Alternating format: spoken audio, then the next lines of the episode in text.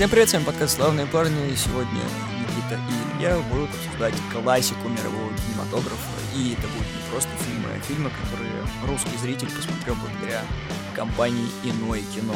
Впервые многие посмотрели. Ну, Ну, я точно. Большинство, конечно, людей смотрело это все где-то на видиках в свое время, на DVD-шках, в интернете, когда широкополосный интернет стал более распространен, чем DSL-овский. И это будет цикл выпусков, в котором мы будем брать две картины, которые объединены общим смыслом. Сегодня мы будем обсуждать фильм «Чужой» от режиссера Ридли Скотта и фильм «Апокалипсис сегодня» от Фрэнсиса Форда Коппола.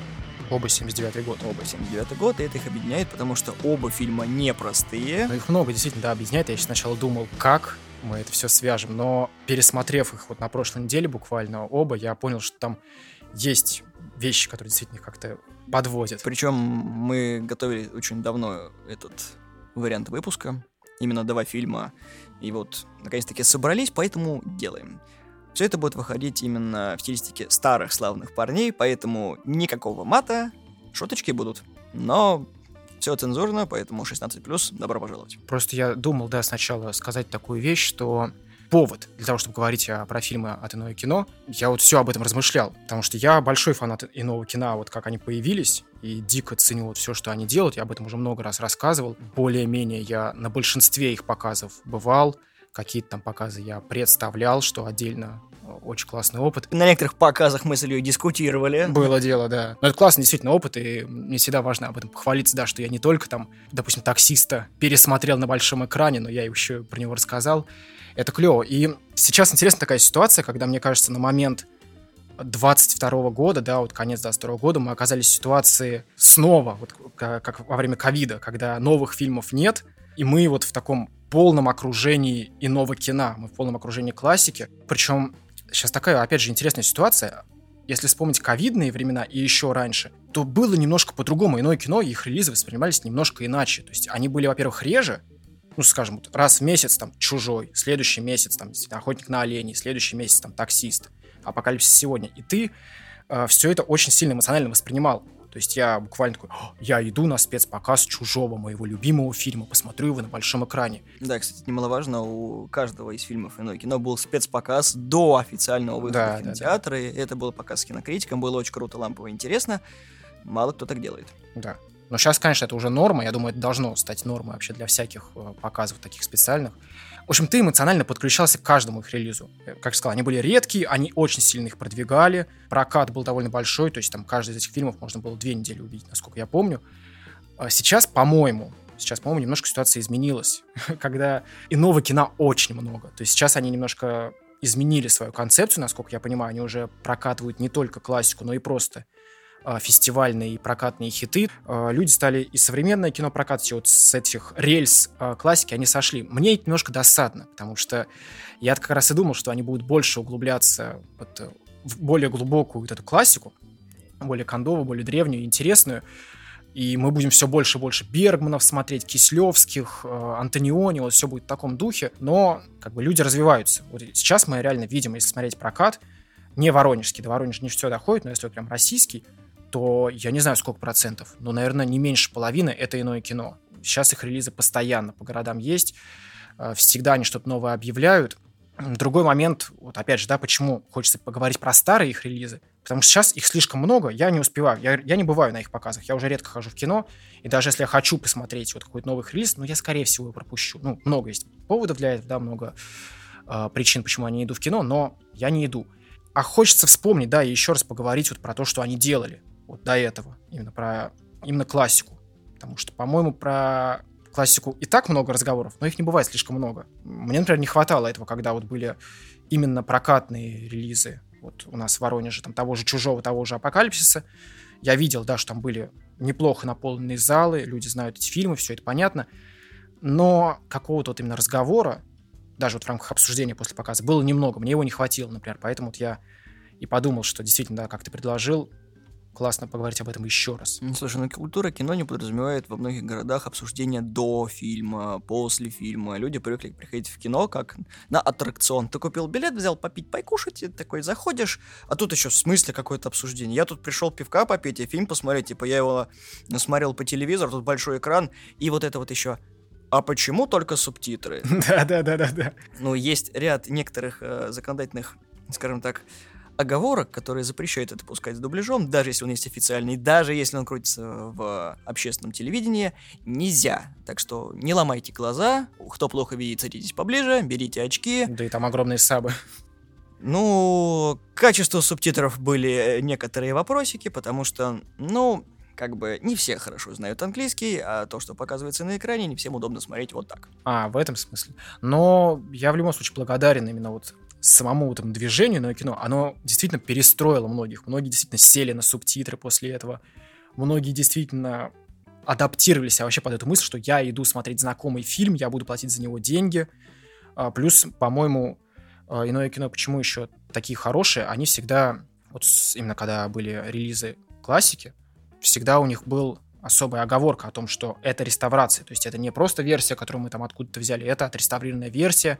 Как правило, это были ну, недавние реставрации, то есть я не помню, там чужой, да, отреставрирован был относительно недавно, и они вот его показывают. Это классно. Ну, 4К-версия, да, это тебе не что-то... Да. И это всегда чувствуется, потому что, конечно, мне кажется, если старые версии пустить вот на больших экранах, ну, будет лампово по-своему, но э, не тот вайп.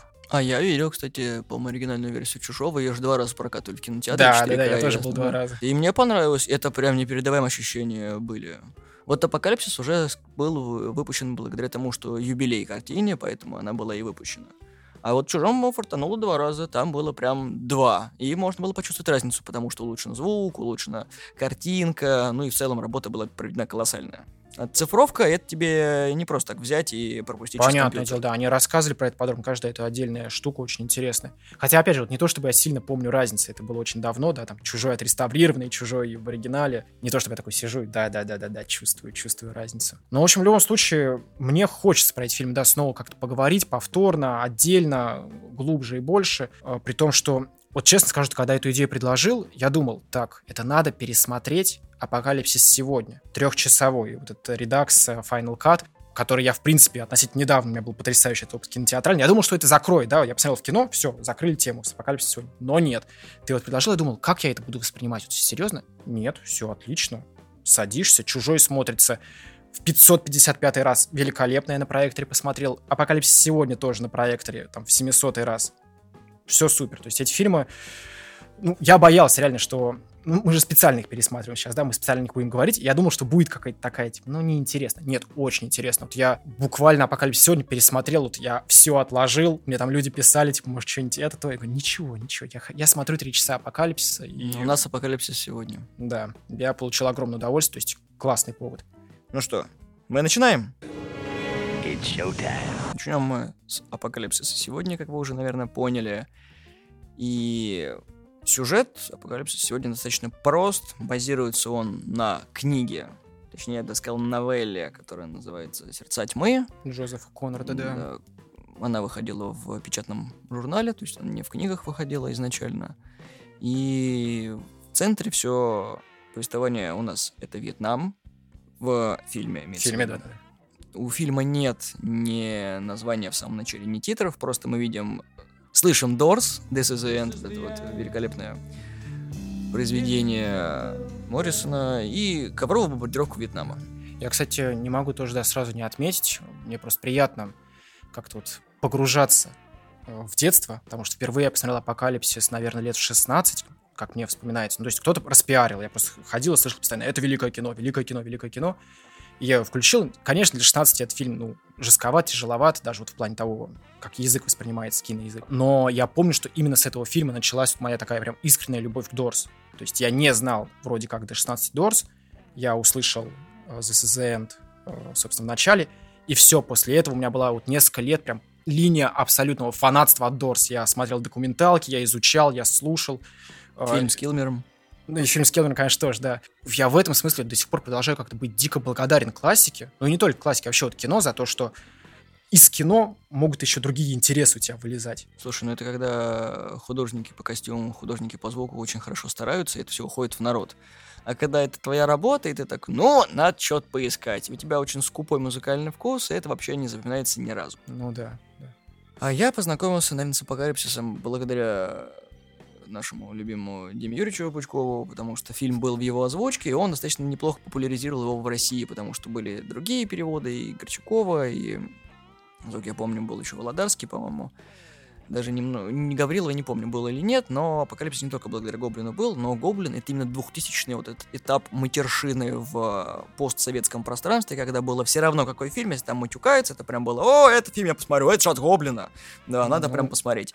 И Гоблин переводил, насколько я помню, именно режиссерскую версию. Длинный, по-моему, формат у него был. Насколько я помню, да, и вообще я тоже помню, да, что когда я был еще малой тогда, я искал специально Гоблина, я тогда был под влиянием, на самом деле, Гоблина, но тогда воспринималось это так, что э, есть фильм на определенном языке, который ты еще не знаешь на 16 лет, я еще не знал английского так хорошо. Есть переводы, которые врут. Я уже на тот момент знал, что, скорее всего, любые дубляжи врут. Либо хотя бы не настолько талантливы, чтобы вот передать. А Гоблин просто почему-то вот воспринимался как более вот близкое к правде. Ты тогда еще Гаврилова просто не знал. Я причем знал, но мне почему-то вот так сформировалось, что именно Гоблин не несет правду. Сейчас я, конечно, понимаю, что лучше просто смотреть с сабами и не слушать ничьи голоса, но тогда да, тогда да. Гоблин как бы действительно популяризировал и открывал этот фильм. Я даже больше скажу сейчас на секунду.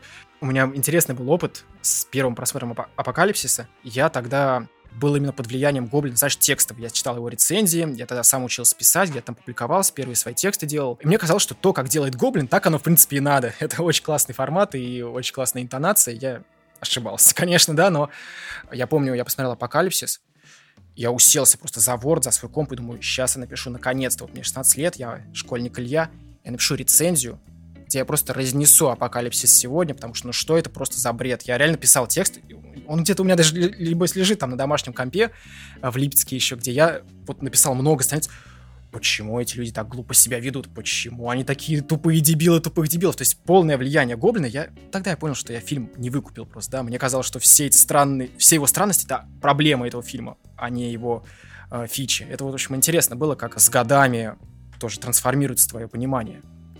Ну и, и конечно, мне кажется, пункт взросления — это отрываться от Гоблина. Человек должен взрослеть, отрываться от Гоблина ну, вообще отрываться от любого деятеля искусств, который тебе навязывает свое мнение, даже если это и кинокритик. Да. Нужно иметь собственный столб, на котором ты будешь стоять и говорить, то, что я прав, потому что я прав. И как бы либо смиритесь, либо дискутируйте на эту И, кстати, еще такая тоже вещь. Ты упомянул про роман Конрада, что логично, да, действительно, это самое важное, что он снят именно по сердцу тьмы. Вдохновлен, скажем так. Ну да, да, конечно, вдохновлен, не снят по мотивам, да, то есть по, по очень отдаленным по мотивам. мотивам да, фильм да, есть отдельный, да, он не связан с апокалипсисом Но не дословно, да. И интересно то, что, опять же, что связывает Чужого и Апокалипсис сегодня, неожиданно, да? То, что в Чужом корабль называется Настрома, на котором они летят, это, конечно, тоже отсылка к роману Конрада, который так и называется Настрома. Это огромный роман, я его не читал, если честно, но просто известно, что оба режиссера, и Ридли Скотт, и Коппола, ценят Конрада как именно источника для кино это связывает действительно эти фильмы неожиданно, по-моему, да? Ну, на самом деле, я это знал. А, знал, как, просто я, я сейчас... не просто формирую как бы подборки, я на чем-то основываюсь. Я сейчас просто, да, это именно как-то связал сам для себя. Это хорошо, на самом деле, когда ты узнаешь чуть больше, поэтому сегодня ты и наши слушатели узнали чуть-чуть побольше. Да. Я не говорю, что я сам умный, просто я до этого готовился, потому что там фильмов была пачка целая, там что-то после... Сколько у нас там было? 52 или 54 фильма? Я такой, как их связать? Есть из чего выбрать. Там. Просто надо как-то это все сгруппировать, потому что что-то мы обсуждали, что-то мы э, смотрели вместе, рассказывали и так далее. Такой, так, это будет тяжело. Прошла неделя. Ну, я закончил. Спасибо. А так вот, да, действительно, причем по поводу сюжета. Я сейчас, как я говорил, ехал и слушал лекцию Михаила Трофименкова, известного нашего, нашего кинокритика и киноведа, и он рассказал забавную байку, что в Голливуде, когда давно еще, вот как раз во времена апокалипсиса сегодня, даже, возможно, раньше, в Голливуде, вот прям в глубинном Голливуде сидел человек, даже была группа людей, чья работа была для продюсеров и для глав студии огромные сценарии сокращать до синопсиса из одного предложения и таким образом продавать главам студии. И вот э, Трофимников рассказывал, что он был самый талантливый такой переписчик этих сценариев, да, формирователь. Сокращатель. Сокращатель, да. Он мог вообще любой сценарий абсолютно до одного предложения коротко сократить. Этому человеку, этому сокращателю принесли «По ком звонит колокол» и сказали, сократи, вот как ты сократишь «По ком звонит колокол». Он сократил. Мужику поручили взорвать мост, он его взорвал. И в этом смысле, ну, Трофименков шутит, по-моему, ну, остроумная шутка, что можно сюжет, сложнейший и огромнейший трехчасовой сюжет э, «Апокалипсис сегодня» сократить до тайному агенту армии США поручили убить другого тайного агента. Его убил. Ну, так-то да. Но, с другой стороны, сюжет и так все знают, да, и такое путешествие. В дебри человеческого понимания непонятого, наверное. Так будет более... Это если абстракт, да, если да, по факту, то по джунглям Вьетнама. Джунглям человеческой души и джунглям Вьетнама, потому mm, что... Да если прям разворачивать твою идею, то получается у нас два главных героя. Это у нас Мартин Шин. А, Капитан Уиллард. Да, Уиллард. Это прям, как, как правильно сказать, хрестоматийная роль, я бы сказал так. Шин идеально вписывался в, на, на роль человека, который ни хрена не понимает, что происходит. Он просто вот, он попал и такой, что я здесь делаю? К, вот, про, просто, а, а по, по фильму он еще больше не понимает. То есть, чем дальше он едет за курсом, такой, что, о господи, за, зачем, почему я, почему здесь, что происходит? В каждой сцене он такой просто с непониманием абсолютно, где я нахожусь, что за ад вокруг. Ну, я думаю, да, если добавить еще потрясающую деталь о том, что Шин поймал инфаркт, или инфаркт, да, вроде как, э, или сердечный приступ у него, в общем, был прямо на съемках, в середине съемок, я думаю, это еще глубже усилило его погружение э, в роль, и он еще больше перестал понимать, что происходит. Собственно, отправили у нас э, героя Мартина Шина за замечательным полковником Курцем в исполнении еще более инфернального Марлона Брандо, который всем запомнился в э, роли Курца, потому что это прям непревзойденный актерский талант, Конечно. когда тебе вообще на все все равно, потому что ты Марлон Брандо, и ты делаешь все, что ты хочешь, и Коппол такой, ну, хрен с тобой, золотая рыбка, делай. Из пустоты, да, просто можешь сделать роль. Человек, который смотрит вот в сторону и что-то говорит, и такой, у, какой это интересно, все таки какой прекрасный актер, а он Билли Берду просто несет вот из, из кадра все таки да, он прям просветленный такой. И Коппола такой, что ты несешь?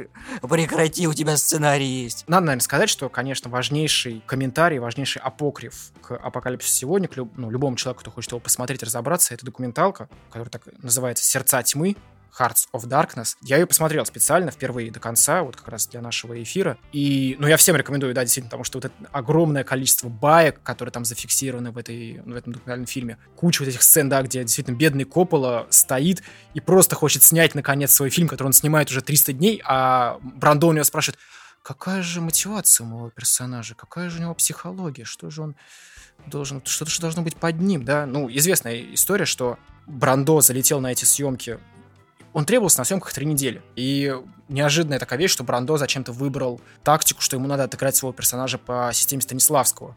И он очень просил, э, чтобы Коппола ему все это расписал, хотя, понятное дело, что, мне кажется, у Копполы не было все это расписано. Я, в общем, к чему все это начал, про эту документалку? Она такой важный является таким важным комментарием к этому фильму, потому что если мы понимаем, что фильм — это вот, ну, мы коснулись такое путешествие к безумию, да, вот в дебри действительно сознания, то документальный фильм показывает, как это вот было еще и с другой стороны, что не только сам фильм показывает... Безумен. Безумен. Но и процесс его создания совершенно безумен. То есть тут как метод отражает содержание. И, по-моему, это потрясающе. Но это действительно какой-то уникальный опыт. И «Апокалипсис сегодня», вот до того, да, о чем этот фильм, какое его значение, э, каково его влияние, это же уникальный действительно кейс киноиндустрии, э, кейс того, как кино снимается. А ведь считается, да, что эпоху нового Голливуда, вот эту великолепную, да, когда авторы дерзкие могли получать большие деньги и делать любые проекты, что эта эпоха завершилась на фильме «Врата рая» Майкла Чемина, соответственно. Но, по-моему, вот если смотреть реально полностью историю съемок, съемок «Апокалипсиса сегодня», вполне эта эпоха могла закончиться и на этом фильме. То есть, э, как говорил Коппола, и он был совершенно искренен, у нас было слишком много денег, у нас было слишком много возможностей, слишком много времени, э, ну, там, другие еще члены съемочной группы добавляли слишком много алкоголя, слишком много кокаина, слишком много травки. То есть... Слишком много брандо. Да. У меня, кстати, брандо возможно, мало было, может, Коппола не, хотел Брандо больше. понимал, что его там ждет, он такой, почему бы не использовать Станиславского для того, чтобы себя неплохо проявить? Но, То, тоже к сожалению, верно. на его пути вставало все вышеперечисленное тобой, в том числе и деньги, поэтому Брандо такой, ну, путь будет тернистым, долгим, но я готов. Ну... В итоге получили то, что получили, и, по-моему, курс — это один из запоминающихся, в принципе, фигур не только фильма, но и кинематографа в целом. Да. Ну, в общем, в любом случае, кейс вот этот потрясающий, про вот эту монструозность этих съемок, да, про то, что вообще вся история съемок «Апокалипсис сегодня», она разошлась на анекдоты и на мемы очень давно еще, да, то есть все эти байки про то, как этот фильм снимался, про сердечный приступ Шина, про филиппинские вертолеты, которые могли улететь там в середине съемок на войну, э, про травку и ЛСД, все такое я слышал еще до того, как я посмотрел фильм. Это тоже интересный такой кейс. Я... Когда слава опережает картину. Да, да, потому что я помню, по-моему, знаешь, когда еще? Ну, как раз, когда мне было лет 16, э, я читал журнал Rolling Stone. Он тогда выходил на русском, мне очень нравилось. Вот, и там была огромная статья как раз про эти съемки, про то, как вот там, по-моему, буквально был такой заголовок, как Фрэнсис Форд Коппола не сошел с ума вместе со всеми вот на этих съемках. И я-то это прочитал, и это вау, это вау. И действительно, э, наверное, финальное, да, перейдем потом к фильму, что я скажу про документалку, э, почему она действительно так важна, и не стоит про нее забывать, особенно вот тем, кто хочет глубже в фильм погрузиться.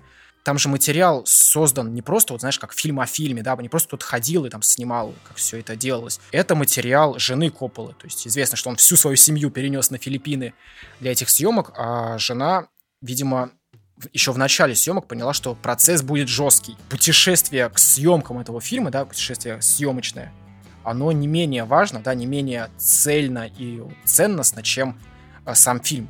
И поэтому она очень тонко все фиксировала. Я вот действительно как передаю ей респект, а, потому что это именно его жена. Она именно вот сказала, Фрэнсис, давай я буду, дай мне отдельную камеру, я буду ходить еще там свои вещи снимать. Она вела дневники. И ты смотрел документалку, кстати? Я не Конечно. знаю, обратил ли ты внимание, там текст очень ценный. То есть именно... За кадр ты имеешь в виду? Ну, именно, да, то, что они рассказывают, то, что... Какие выводы там делают, какие смыслы вот именно текстом передаются, да, да, за, кра... за кадровым всяким таким, он довольно крут. Мы более-менее представляем, что на самом деле вот эти фильмы о фильмах, они не бог весть какой глубины. Интересно посмотреть, да, узнать, как все это делалось, но «Сердца тьмы», вот этот документальный фильм, он вот отдельным произведением. И более того, сейчас еще последняя вещь. Собственно, дневники Элеоноры Копполы изданы. Они изданы на английском уже давно, и вот на русском их издали относительно недавно. Так что, кто увлекается, я бы обратил внимание, что такая вещь есть, ее можно читать, и там отличный текст. Я говорю, это настоящий автор, вот Элеонора Коппола, которая уловила, да, что происходит какое-то сумасбродство, и она в этом сумасбродстве вытащила смыслы, вытащила, что происходит на самом деле. Это потрясающе. Если возвращаться к, к сюжету фильма, то главный герой тоже в каком-то смысле сломанный человек. Потому что, соответственно, у нас Уиллард живет в Сайгоне, в отеле, он сходит с ума, он пьет. Ждет задания. Ждет задания. Пока он ждет задания, он употребляет все, что только можно, до чего руки дотянутся, финансирование оставшееся. Поэтому, когда к нему приезжают э, два, э, два полицейских из военной полиции, он такой, ну все, я где-то накосячил, поэтому все, надо паковаться и ехать в Штаты. Но нет, ему дают сверхсекретное задание, там, чтобы он нашел дезертира, полковника Курца, добыл у него информацию, которая осталась при нем, и ликвидировал. Да, я даже больше скажу, там на самом деле, ну я пересмотрел недавно, вот прям буквально на днях, не дезертировал, там они довольно конкретно формулируют, э, Уилларду надо убрать Курца, потому что Курца он обвиняется в убийстве. И даже там есть прикольный этот момент, когда Уиллард недопонимающе спрашивает, кого? То есть мы на войне, кого должен полковник убить, чтобы его обвинили в убийстве, и это был как бы а, приговор смерти. Это довольно любопытная деталь, которая многое рассказывает вообще про мир этого фильма. Учитывая, что это, получается, если брать действия фильма, то это 1969 год, это прям разгар Вьетнамской войны, когда ликвидировалось все, все, что плохо дышит и неровно лежит, все э, как напалмом сжигалось. Ну да. Там просто чудовищные были преступления, и на самом деле фильм, большинство из них э, иллюстрирует прям достаточно детально и подробно. От, от некоторых моментов так ты сидишь и думаешь, какая мерзость просто. Это, несмотря на то, что это художественный вымысел, но передан он прям такие очень даже впечатляюще.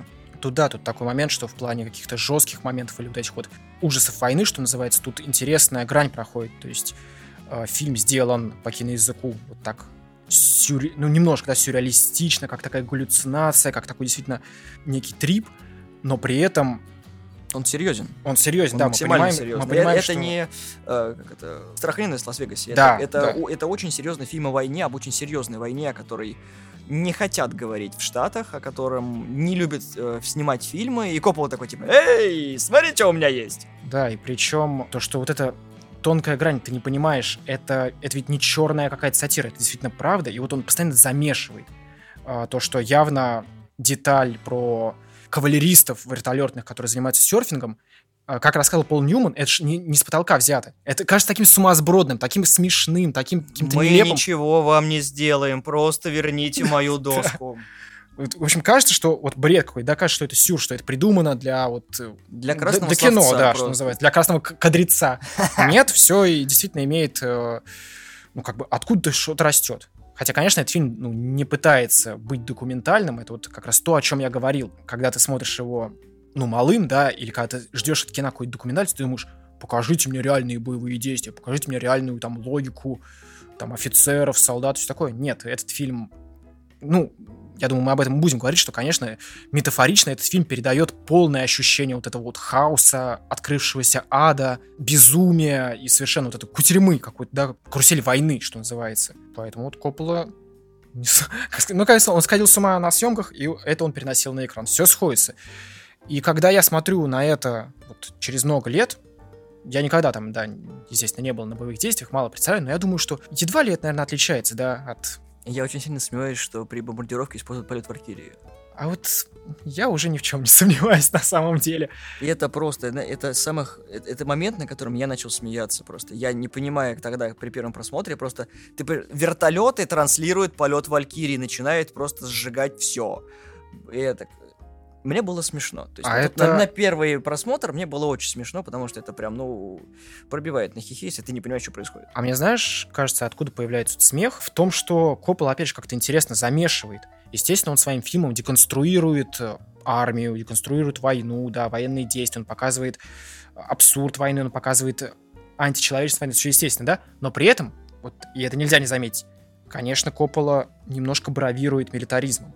Конечно, подполковник Килгор, серфингист, который выходит с вертолета, он снят снизу вверх, он великолепен. Это Пол Ньюман, ребята. Тут, кстати, надо еще понимать то, что все фильмы понимают, что идет война. И война, скажем так, затянулась. То есть, как бы, как обещали американцам, Вьетнам это будет очень быстро, ребят. Вы как бы придете, все завоюете и уйдете.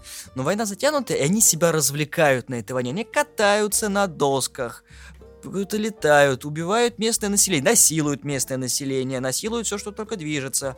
В принципе, американок тоже. И человек занимается всем чем угодно в закрытом пространстве, чтобы не сойти с ума. И военные делают то же самое. Они туда призваны, чтобы убивать, чтобы навязывать свою точку зрения от правительства. И когда тебе некого убивать, ты начинаешь развлекаться. И э, Коппола показывает то, что у них очень большой спектр развлечений, они ни в чем себе не отказывают и делают это на ура. Соответственно, это достаточно страшно. Это вам не девятая рота, там как бы немножко объем поглубже. Плюс тоже, да, интересная вещь. Я, когда вот э, изучал что-то по фильму для нашего подкаста, увидел такое мнение, что на самом-то деле, когда фильм вышел в 79-м и отправился на Канны, он уже на тот момент был уже устаревший по своей мысли. Вот что интересно. Потому что на тот момент уже был «Охотник на оленей», и на тот момент уже был «Возвращение домой», Мгм. а, не помню, Хэл Эшби, по-моему, режиссер. А, В любом случае, несколько фильмов, высказываний о Вьетнаме уже было, и Копполе реально предъявляли, что, друг, ты снимал столько времени, ты потратил столько денег, ты угробил столько вот, и, не знаю, Усилий. гига часов, да, в итоге, чтобы сделать высказывание о Вьетнаме, которое уже было на тот момент, да, которое не то чтобы сильно требовалось. Тут, мне кажется, опять же, это интересный кейс того, как кино из актуального превращается в классическое. Потому что мы сейчас, зрители, да, находящиеся в 21 веке, не воспринимаем, устарело ли высказывание Коппола относительно Вьетнама и во- войны вообще, или оно там актуально. Мы смотрим это уже как совершенно новое произведение, как такое абсолютное произведение о человеческой природе и о войне вообще. Я тут с тобой не согласен. Так. Почему? Как ты помнишь, у Фореста Гампа был интересный момент, когда они показывали войну во Вьетнаме. Мгм.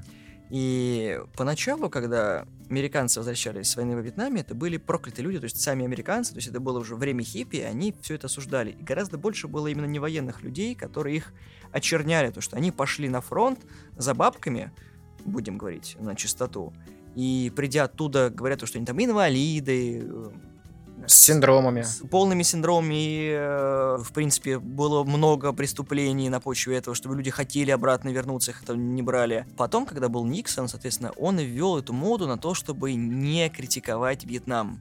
То есть делалось все, чтобы обелить офицеров и участников военных действий Вот они Вьетнама. все стали критиковать Никсона. Да, но, опять же, это было влито столько денег, и фильмы были сняты, они это все затоптали. То есть тот первый рупор, который был, говорил то, что ребята, Вьетнам это, это ужас, это преступление против человечества, геноцид. То, что делалось с людьми там, это не было, то есть как бы куча оружия, которое туда вливалось, даже погодное оружие, которое заливало, в дождями заливали Вьетнам, чтобы у них не было ржи, чтобы они умирали от голода. И жара, и вот это все, и люди, когда снимали фильмы, пытались это сделать, ну, пока было финансирование, и говорить то, что Коппола устарел, ну, это, знаешь, с одной стороны, это как сказать то, что ты пошел в магазин за картошкой и покупаешь чипсы, говоришь, то, что чипсы устарели, это больше не картошка, это не клубень больше. Потому что уметь высказаться о войне, с одной стороны, в негативном ключе, а с другой показать то, что не видели остальные, это достаточно сложно. Нужно выдерживать грань того, чтобы фильм оставался не документальным, а все-таки развлекательным, потому что мы говорим сейчас не о фильме про войне, о жестоком проявлении бесчеловечности, а именно художественное произведение, которое базируется на другом времени, например, потому что «Сердца тьмы» про 19 Ну да. конец 19 века все-таки, и свежую вот эту вот идею, которую почерпнул Коппола вместе с другими сценаристами, это очень сложно, потому что взять тезис, развернуть его, показать зрителю так, как ты хотел, при помощи актеров и вот этого бреда, который творился везде, это сложно. Потому что «Охотник на оленей» и «Апокалипсис сегодня» — это абсолютно разные уровни подачи информации. Это разные режиссеры, это разные актеры. Это вот, условно говоря, месседж, который заложен в двух фильмах, другой, один показывает ужас войны, другой показывает ужас войны в людях. То есть то, чего не показывали остальные. Все ведь знают то, что попав на фронт, ты обратно другим человеком вернешься. И Коппола именно это показал. То есть почему именно «Сердца тьмы» были выбраны? Потому что у героев обоих произведений был выбор. И они пошли, исходя из того, что внутри них хранится, а не внутри то, что им навязали, подарили или насадили. То есть в том числе и то, что Курс пытался сделать преемника. По сути своей, Уиллард, он сломанный, он сломан этой войной, и то, что Курц ему предлагает, его вообще не вдохновляет ни разу. То есть он говорит, ты же назад не вернешься. Ну, то есть как бы, даже если ты вернешься, ну что ты будешь делать? Как бы, ты, ты тут провел как бы э, время не просто так, ты как бы ну агент правительственный, то есть э, что ты будешь делать на воле? Ничего. Убери тебя из войны, что ты будешь делать? Да ничего, ты будешь сидеть и протирать штаны в кабинете, потому что ты герой войны и, и все. А я тебе предлагаю здесь как бы почти практически империю. И зачем тебе идти туда, когда ты можешь это здесь? И влияние именно Курца просматривается на всех. Даже вот этот безумный журналист, который там был, он поддался влиянию, потому не потому что он слабый человек, а потому что он понял, что ему больше ловить нечего. И все э, на войне понимают, что ты либо здесь, либо груз 200. Ты правильно, да, отметил, что, конечно, фильмы, например, «Апокалипсис сегодня», «Охотник на оленей» разные. Я подумал, почему? Потому что Коппола, создавая мир вот этого вьетнамской войны, он делает его абсолютно герметичным. То есть там нет э, сцен, допустим, каких-то мирных, да, в США, что-нибудь такое, или там каких-нибудь флешбеков, э, ну, что-нибудь такого. Если, например, «Охотник на оленей» полностью на этом построен, да, что есть военный период, есть довоенный, есть поствоенный, Э, Цельная металлическая оболочка это тоже неплохо иллюстрирует. Тоже Вьетнам, но тоже. другое. Да, да, да, конечно. То вот у Коппола, конечно, этот мир абсолютно закрытый, как будто бы нет ничего вообще, да, другого, вот кроме вот этого мира абсолютного хаоса войны. И, и, и вот тут э, Уиллард, да, в исполнении Шина, он одновременно смотрится как абсолютное вот это дитя этого мира, да, то есть он, ну, человек, который выполняет секретные задания, да, он убивает, он в этой войне, и, естественно, в этом смысле он, он такой уж сумасшедший. Это, по-моему, ну, актер не пытается это скрыть, что его герой с самого начала, да, уже такой сумасбродный. Но как будто бы вот в сумасбродности Уилларда, как и в сумасбродности Курца, проглядывается этот второй этап, когда они за бредом видят уже ясность некую, да, то есть как будто бы вот Уиллард, путешествуя по этому безумию, да, там действительно много вот этих сцен, э, прям таких отдельных, строго говоря, Уиллард там высаживается здесь и смотрит, как люди сходят с ума вот тут, потом он смо- смотрит, как сходят с ума там.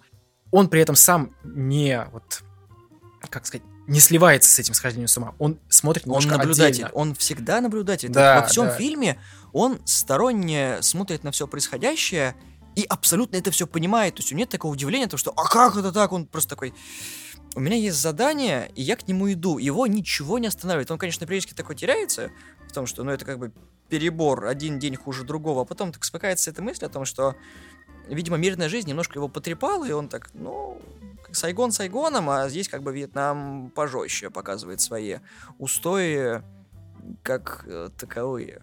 Я просто вот вспоминаю, да, что когда вот я был еще маленький, да, и там, ну, я даже когда был еще подростком, смотрел несколько раз этот фильм, пересматривал, как он казался тяжеловатым, а вот сейчас мне, наоборот, нравится какая-то его ясность, да, то есть фильм, хоть и он и огромный, но в целом своими сценами, э, своим закадровым голосом он говорит все, что нам хочет сказать. И вот как много там проговорено конкретно, когда вот Уиллард действительно спрашивает, вот что за бред? Почему человека обвиняют в убийстве на войне? Что это за такой парадокс, да? Уиллард уже в самом начале фильма начинает понимать, что мотивы начальства не ясны. То есть там, если помнишь, в начале, когда они сидят, обедают, там сидит этот главный их полковник полковников, он говорит, ну, знаете, капитан Уиллард, у Курца его методы стали порочны. Порочны стали его методы, нездоровые плохой он человек. Он сошел с ума. Он это сошел было с ума. важно, это было И ощущение, что он сумасшедший. И мне кажется, так интересно, да, что Уиллард уже на этот момент, на этом моменте понимает, что за бред, как мне могут на войне офицер мне будет рассказывать про то, что такое хорошо и что такое плохо. Нет, не просто офицер. Это мужик в погонах, который говорит полевому агенту друг, про другого полевого агента, то что он сошел с ума, он так на него смотрит. Ты что, А- серьезно? Он, да, он Ну, у него такой, такой взгляд такой, что ты мне втираешь? Вот, поэтому Уиллард, это, знаешь, такая лакмусовая бумажка всего бреда, который происходит вокруг, и я понял, почему он отказался. То есть Курц хотел одного, он хотел умереть на войне, ну, как, как викинг, то есть умереть в бою. Но ему это не дают, потому что то, что происходит во Вьетнаме, это не война. К сожалению, это не война. Конечно, да. а Коппола об этом постоянно говорит, да, что это искажение всех смыслов. Это Потому что, как бы, вот даже в, э, сам смысл в его докладе все это отражено, то есть все его недовольство. Ну, правда, на это мало кто обращает внимание. Да, да, да. Я, мне нравится, как многие люди, которые, ну, недостаточно глубоко, глубоко посмотрели, они такие, мотивы Курца и, точнее, вот это, весь его конфликт с армией США остается неразгаданным. Я такой, нет, по-моему, там вполне конкретно говорится, что человек, ну, Курц, он эффективно делает, он эффективно воюет, но почему-то ему говорят, этого не надо. Он э, не чувствует себя военным, он чувствует себя инструментом в этой войне. И люди, которые это понимают, это э, прям, ну, это ломает. То есть у тебя функция одна, ты винтик. А быть винтиком никому не хочется, потому что винтики заменяемые. Всегда, и ты не понимаешь, как, когда за тобой кто-то еще один придет. И когда он понимает, что за ним пришел Виллард, он такой, «А, ну, со, всей своим, э, со всем своим безумием он смотрит на него, ему глаза и понимает, что это this is the end, к сожалению. Вот, и он показывает ему свой мир. То есть, э, как и было в книге, да, там, конечно, главный герой Курц умирал, но мы здесь понимаем то, что Брандо, ну, который исполняет Курца, он в каком-то смысле тоже уже умер.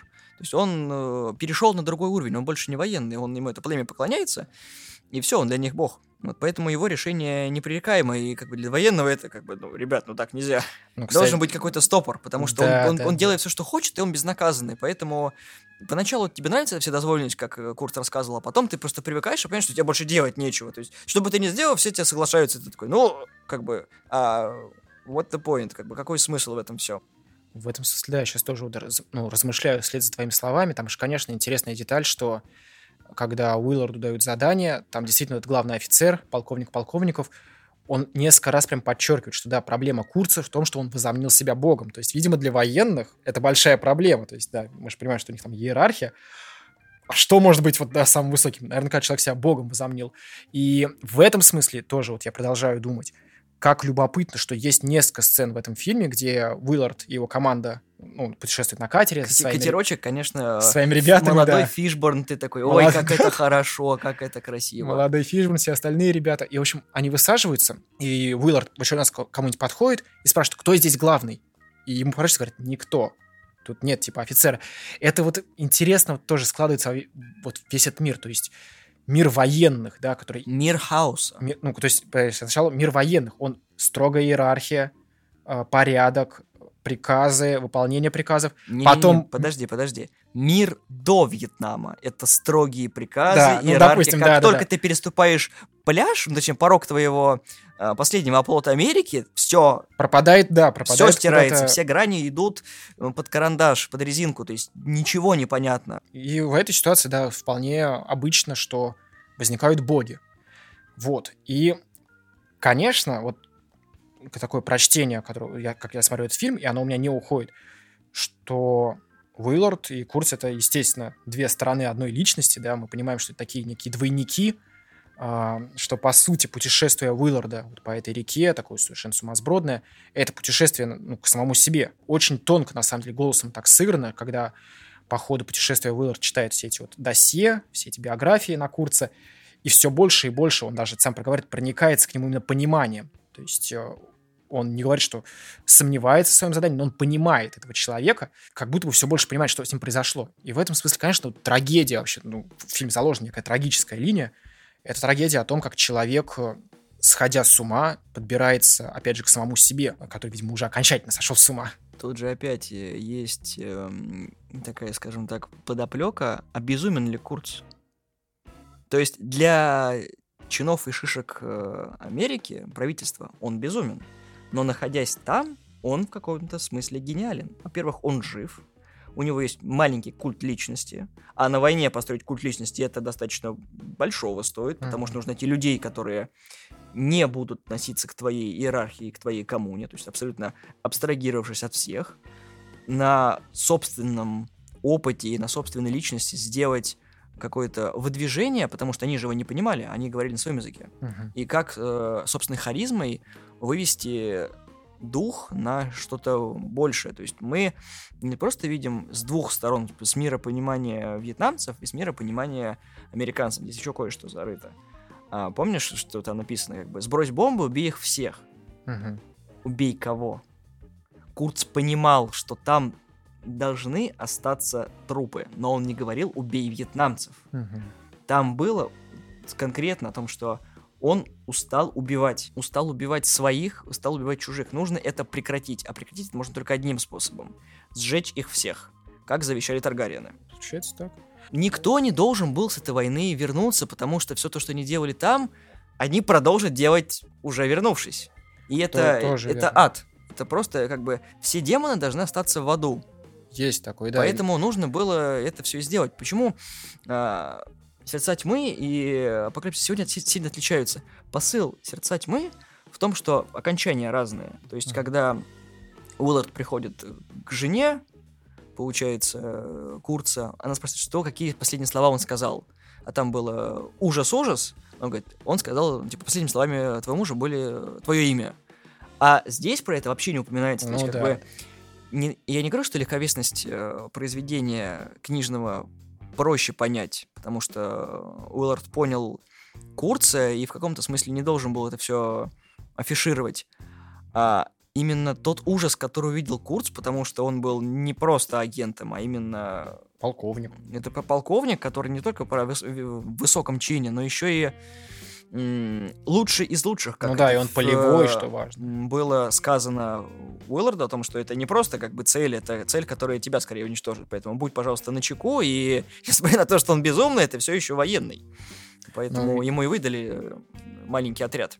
По поводу, да, безумия, конечно, мне кажется, Копполе важно проговорить это в своем киноязыке буквально, что э, в условиях вьетнамской войны, наверное, любой войны, как я сказал, все смыслы искажаются, и поэтому вот это понятие сумасбродности, там, гениальности, схождения с ума, они тоже размываются и становятся абсолютно вот нестабильными. Потому что, да, действительно, ты правильно говоришь, каков курс. На самом деле, мне кажется, это мир, вот этого вот созданный Копполой мир показывает, что а никакой. Вот, то есть... Э, Какой мне... хочешь, такой будет. Да, и в этом смысле, опять же, мне абсолютно нравится, что Коппола не знал очень долго, какой будет финал. Он буквально его там придумывал на ходу. Финала есть Тарантино концовка, они все взрывают, да, все декорации. Да, да. Он такой, ну, может, когда-нибудь пригодится. Да, опять же, я говорю, сам метод, то, как он снимал, соответствует тому, вот какую мысль он передает, да, что смыслы размываются, поэтому он действительно не знал, что будет в финале.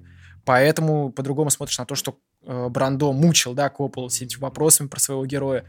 Мне кажется, Коппол-то в известном смысле хотел, чтобы Брандо отстал от него и просто сказал, не ищи в себе вот этой опоры, будь безопорным, да, будь вот богом вот в этом мире. Поэтому он ему позволял вот эту всю импровизацию.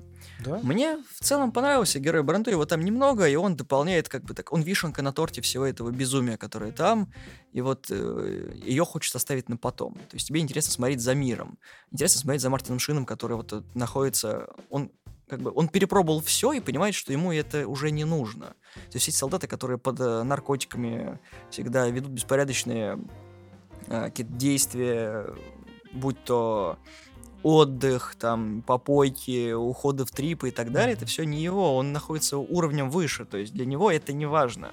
Для него война это не отдых, он не находит себе места, то есть э, он, находясь, э, соответственно, в отеле, уже понял, что его ничего в этой жизни не веселит совсем, и он должен, как бы, он находит утешение в работе, и вот то, что последнее задание ему показало, это, наверное, окончательно доломало его до конца, потому что то, что он увидел там, наверное, никто бы в здравом уме уже не переварил бы, а вот он был подготовлен ко всему этому.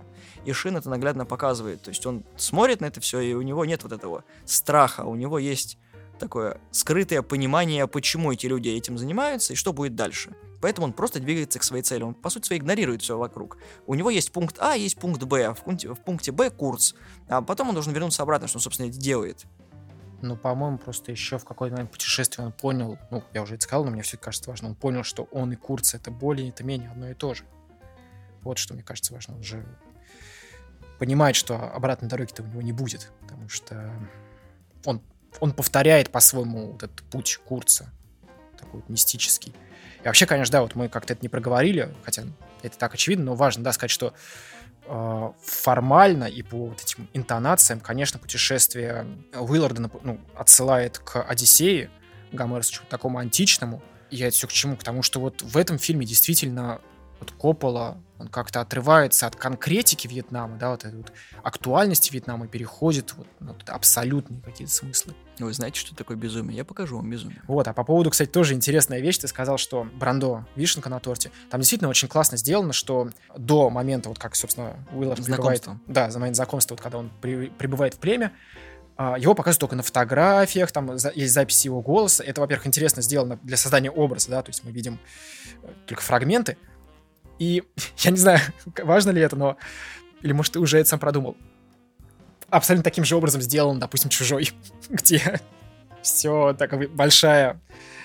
Это бол... все мозаика. Большое, да, время подготовки. И в финале, ну не в финале, а там ближе к финалу, выстрел. Две трети фильма проходишь такой, типа, опа, вот, а вот так вот, тут надо саспенс делать. То есть, да, они одинаково, видимо, понимают, как создавать напряжение. Я вот сейчас не думал об этом, да, может, ты так связал, да, эти фильмы в том числе?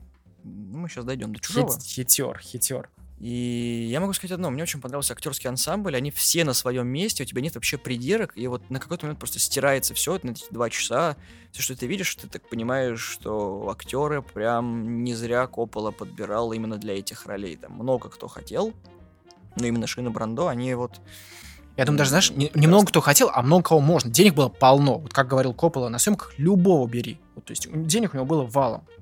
Там, ну, если, этот, если Брандо слетает, заменим Брандо. Но актерский ансамбль, да, потрясающий, причем, что меня тоже удивило, знаешь, как, если смотреть документальный вот этот фильм, там о подготовительном периоде сказано мало. О репетициях, разработках роли.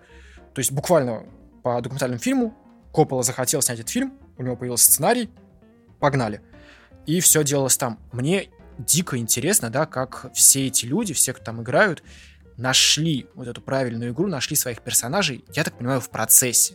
А процесс, как мы помним, был жесткий. То есть реально, ну, кто не знает всех этих историй, то про то, как они реально травились там гонореей дичайшей, как они болели там, какая там была жара 35-градусная, огромные проблемы. Вот, этих, вот съемки на Филиппинах, супер многомиллионные, с огромным количеством людей, со строительством э, декораций, с реальной военной техникой, съемки на Филиппинах – и вот каким образом, да, действительно, актеры находили своих героев вот в этом сумасбродстве, я...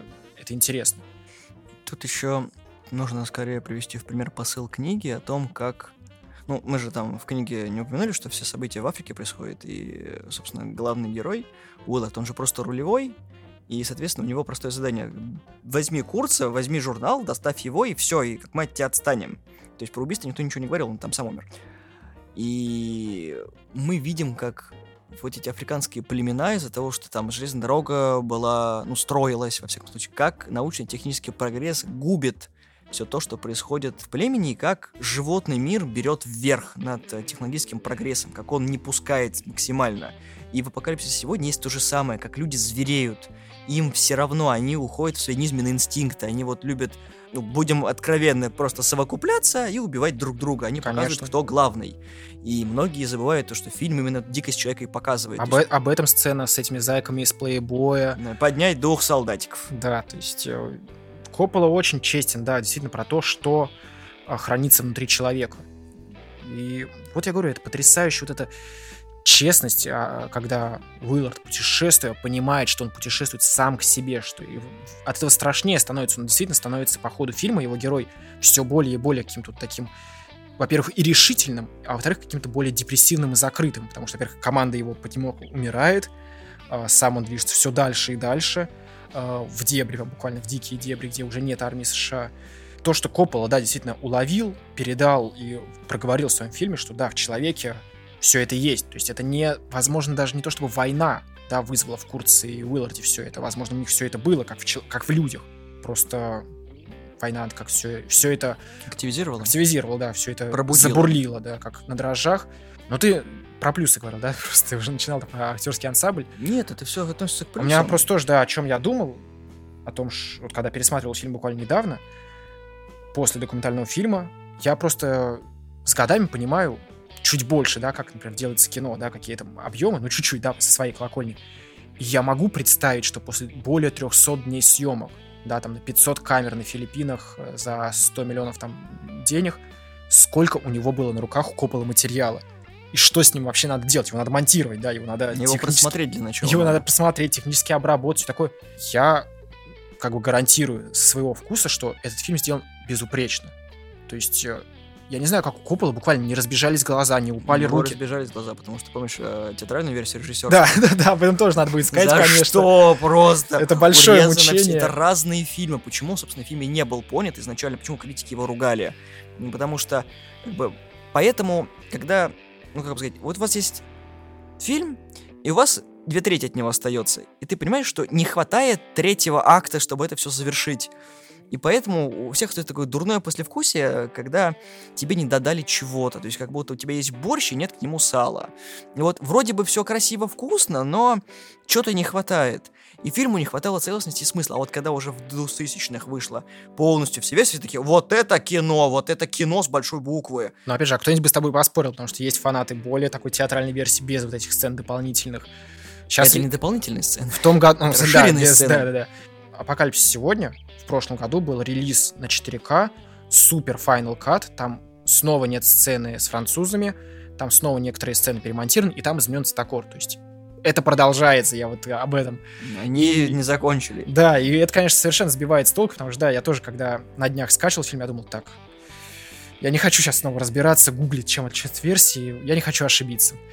Но я это все к чему? К тому, что хоть, ладно, да, у Коппола разбежались руки, но, тем не менее, если мы берем режиссерскую версию, вот этот Final Cut, я действительно вот поражен именно тем, что этот огромный хронометраж, эти огромные амбиции, по-моему, ни разу не кринжуют, не выбивают из ритма радикально, не ломают вообще всю эту структуру. Я вижу в монтаже реально ясность. Вот монтаж ясный, при том, что фильм пытается нас максимально запутать, да, с своим состоянием. Это ясный монтаж, это ясная актерская игра. Я даже не знаю, что это. Это музыка, которая там, кстати, звучит. То есть фильм действительно зрительский.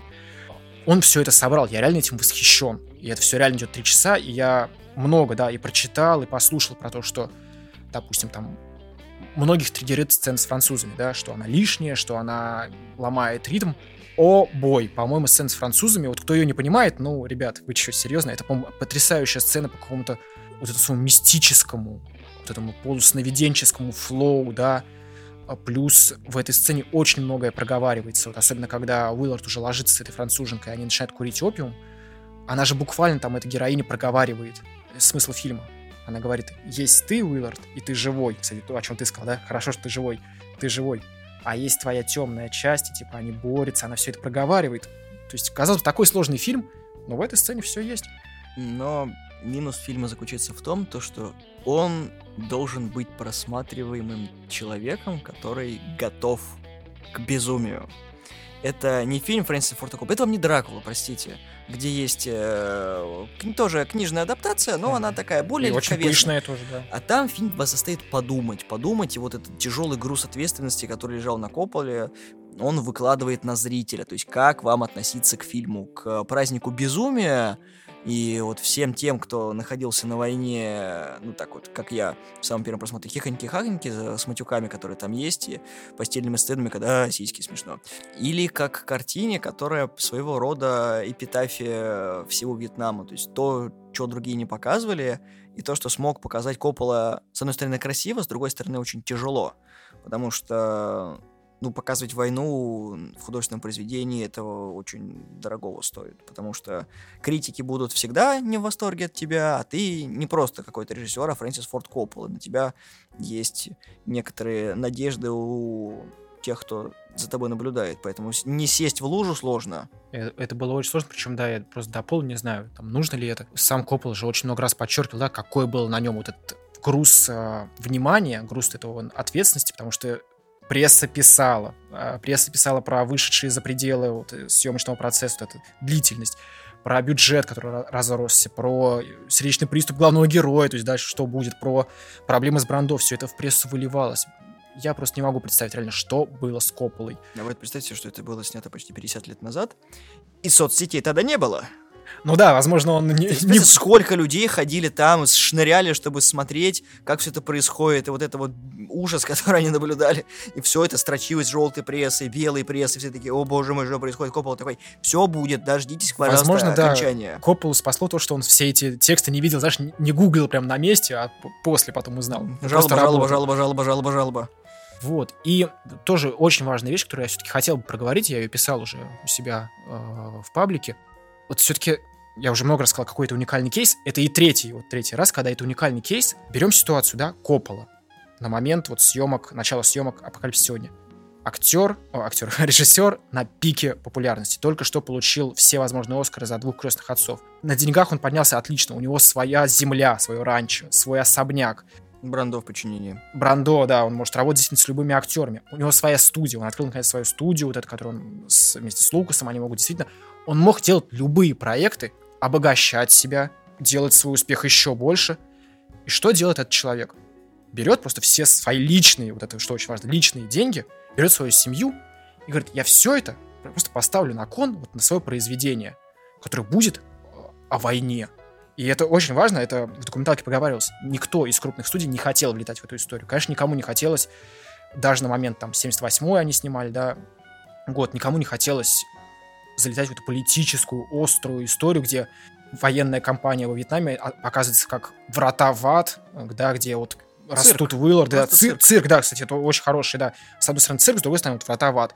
И там вот растут как грибы Уилларды, курцы, и они развиваются. Никому этого не хотелось. И вот представь себе вот реально человека, вот это э, Коппола, бородатый, толстый, он сидит. Какая должна быть смелость, да? Какая должна быть вера в то, что что бы ты ни сделал, да, это будет твое произведение, оно будет о чем-то. Он поставил все, он выдержал какие-то невероятные вот эти репутационные испытания и сделал. И вот у меня главный вопрос, потому что, как сказать, сделав свой фильм, он действительно открыл, как мне кажется, что-то о войне во Вьетнаме, да, это было резко, это было остро, это было... Это был не просто резко остро, это был прям такой удар по лицу всем. Всем тем, кто Возможно, хоть, хоть бы... не хотел об этом говорить, и всем тем, кто стеснялся об этом говорить. То есть это просто вот вышел Коппола, спочатку такой, типа, на! Да, да. Я, я сделал это сам на свои деньги, и это а будет... Что можете вы? Да, это будет идти столько, сколько я хочу. Важно же понимать, да, что Коппола снимал в разгар. И это интересно. А мы же привыкли, да, знаешь, как вот, ну, не мы конкретно, а многие люди привыкли немножко так легкомысленно относиться к голливудской индустрии, типа, а, снимают там американцы свои фильмы ради бабосика. Нет, вот, посмотрите, человек весь свой бабос поставил на то, чтобы сделать максимально некомфортную вещь. Отправиться на Филиппины, сидеть в жаре, комаров от себя отбивать. Вот это, это магия кино просто. Мне кажется, что э, я уже это несколько раз поговорил. Вот, метод полностью отразил финальный результат. Огромные вот эти вот вклады выразились в огромный результат. И поэтому Апокалипсис сегодня, вот я смотрел его в том году, вот мы вместе с тобой смотрели на большом экране, я пересмотрел его сейчас, я смотрел его в 16, он влияет, он э, цепляет, он э, вызывает отклик неизменно. Ну, как бы с 31 миллиона долларов бюджета он собрал 83. Поэтому я бы сказал, что он, ну, коммерчески успешный. Да, это не крестный отец, это не на такая широкую риски аудиторию снят. Ну, то, чтобы окупились, скажем так, он не остался в минусе. Он, скажем так, вышел в ноль. Ну, И золотая пальмовая ветвь. да не только. Ну, я думаю, все равно все-таки это одна из таких важнейших. Ну, да, Канский кинофестиваль все-таки. И, кстати, в этом смысле интересно, Коппола же он ж недавно объявил, что какой-то свой огромнейший проект, тут как он там, Ме- Мегалополис, он же давно собирается снимать много лет, он его все-таки снимет. То есть вот большой дядя снова возвращается. Мне очень интересно. Ну, слушай, ну, во-первых, пока Коппола все еще жив, а дядьке уже 83 года, на секундочку, а Фрэнсис Форд Коппола, это во мне хухры-бухры. Да, поэтому это будет его последний проект, но это прям, знаешь, будет все то, что мы любим, но на большом... Я надеюсь, что он до конца доживет съемок, и это не будет в память о Фрэнсисе Форте Коппола, потому что это будет очень грустно. Это будет самый мерзкий маркетинговый ход из Ну всех. да. Я не люблю фильмы, которые сделаны в память о ком-то, потому что, ну, приходите на наше кино, потому что тут снялся человек, который умер, поэтому давайте поддержим его долларом. Да. Это мерзко, низко, и делать так никогда не надо.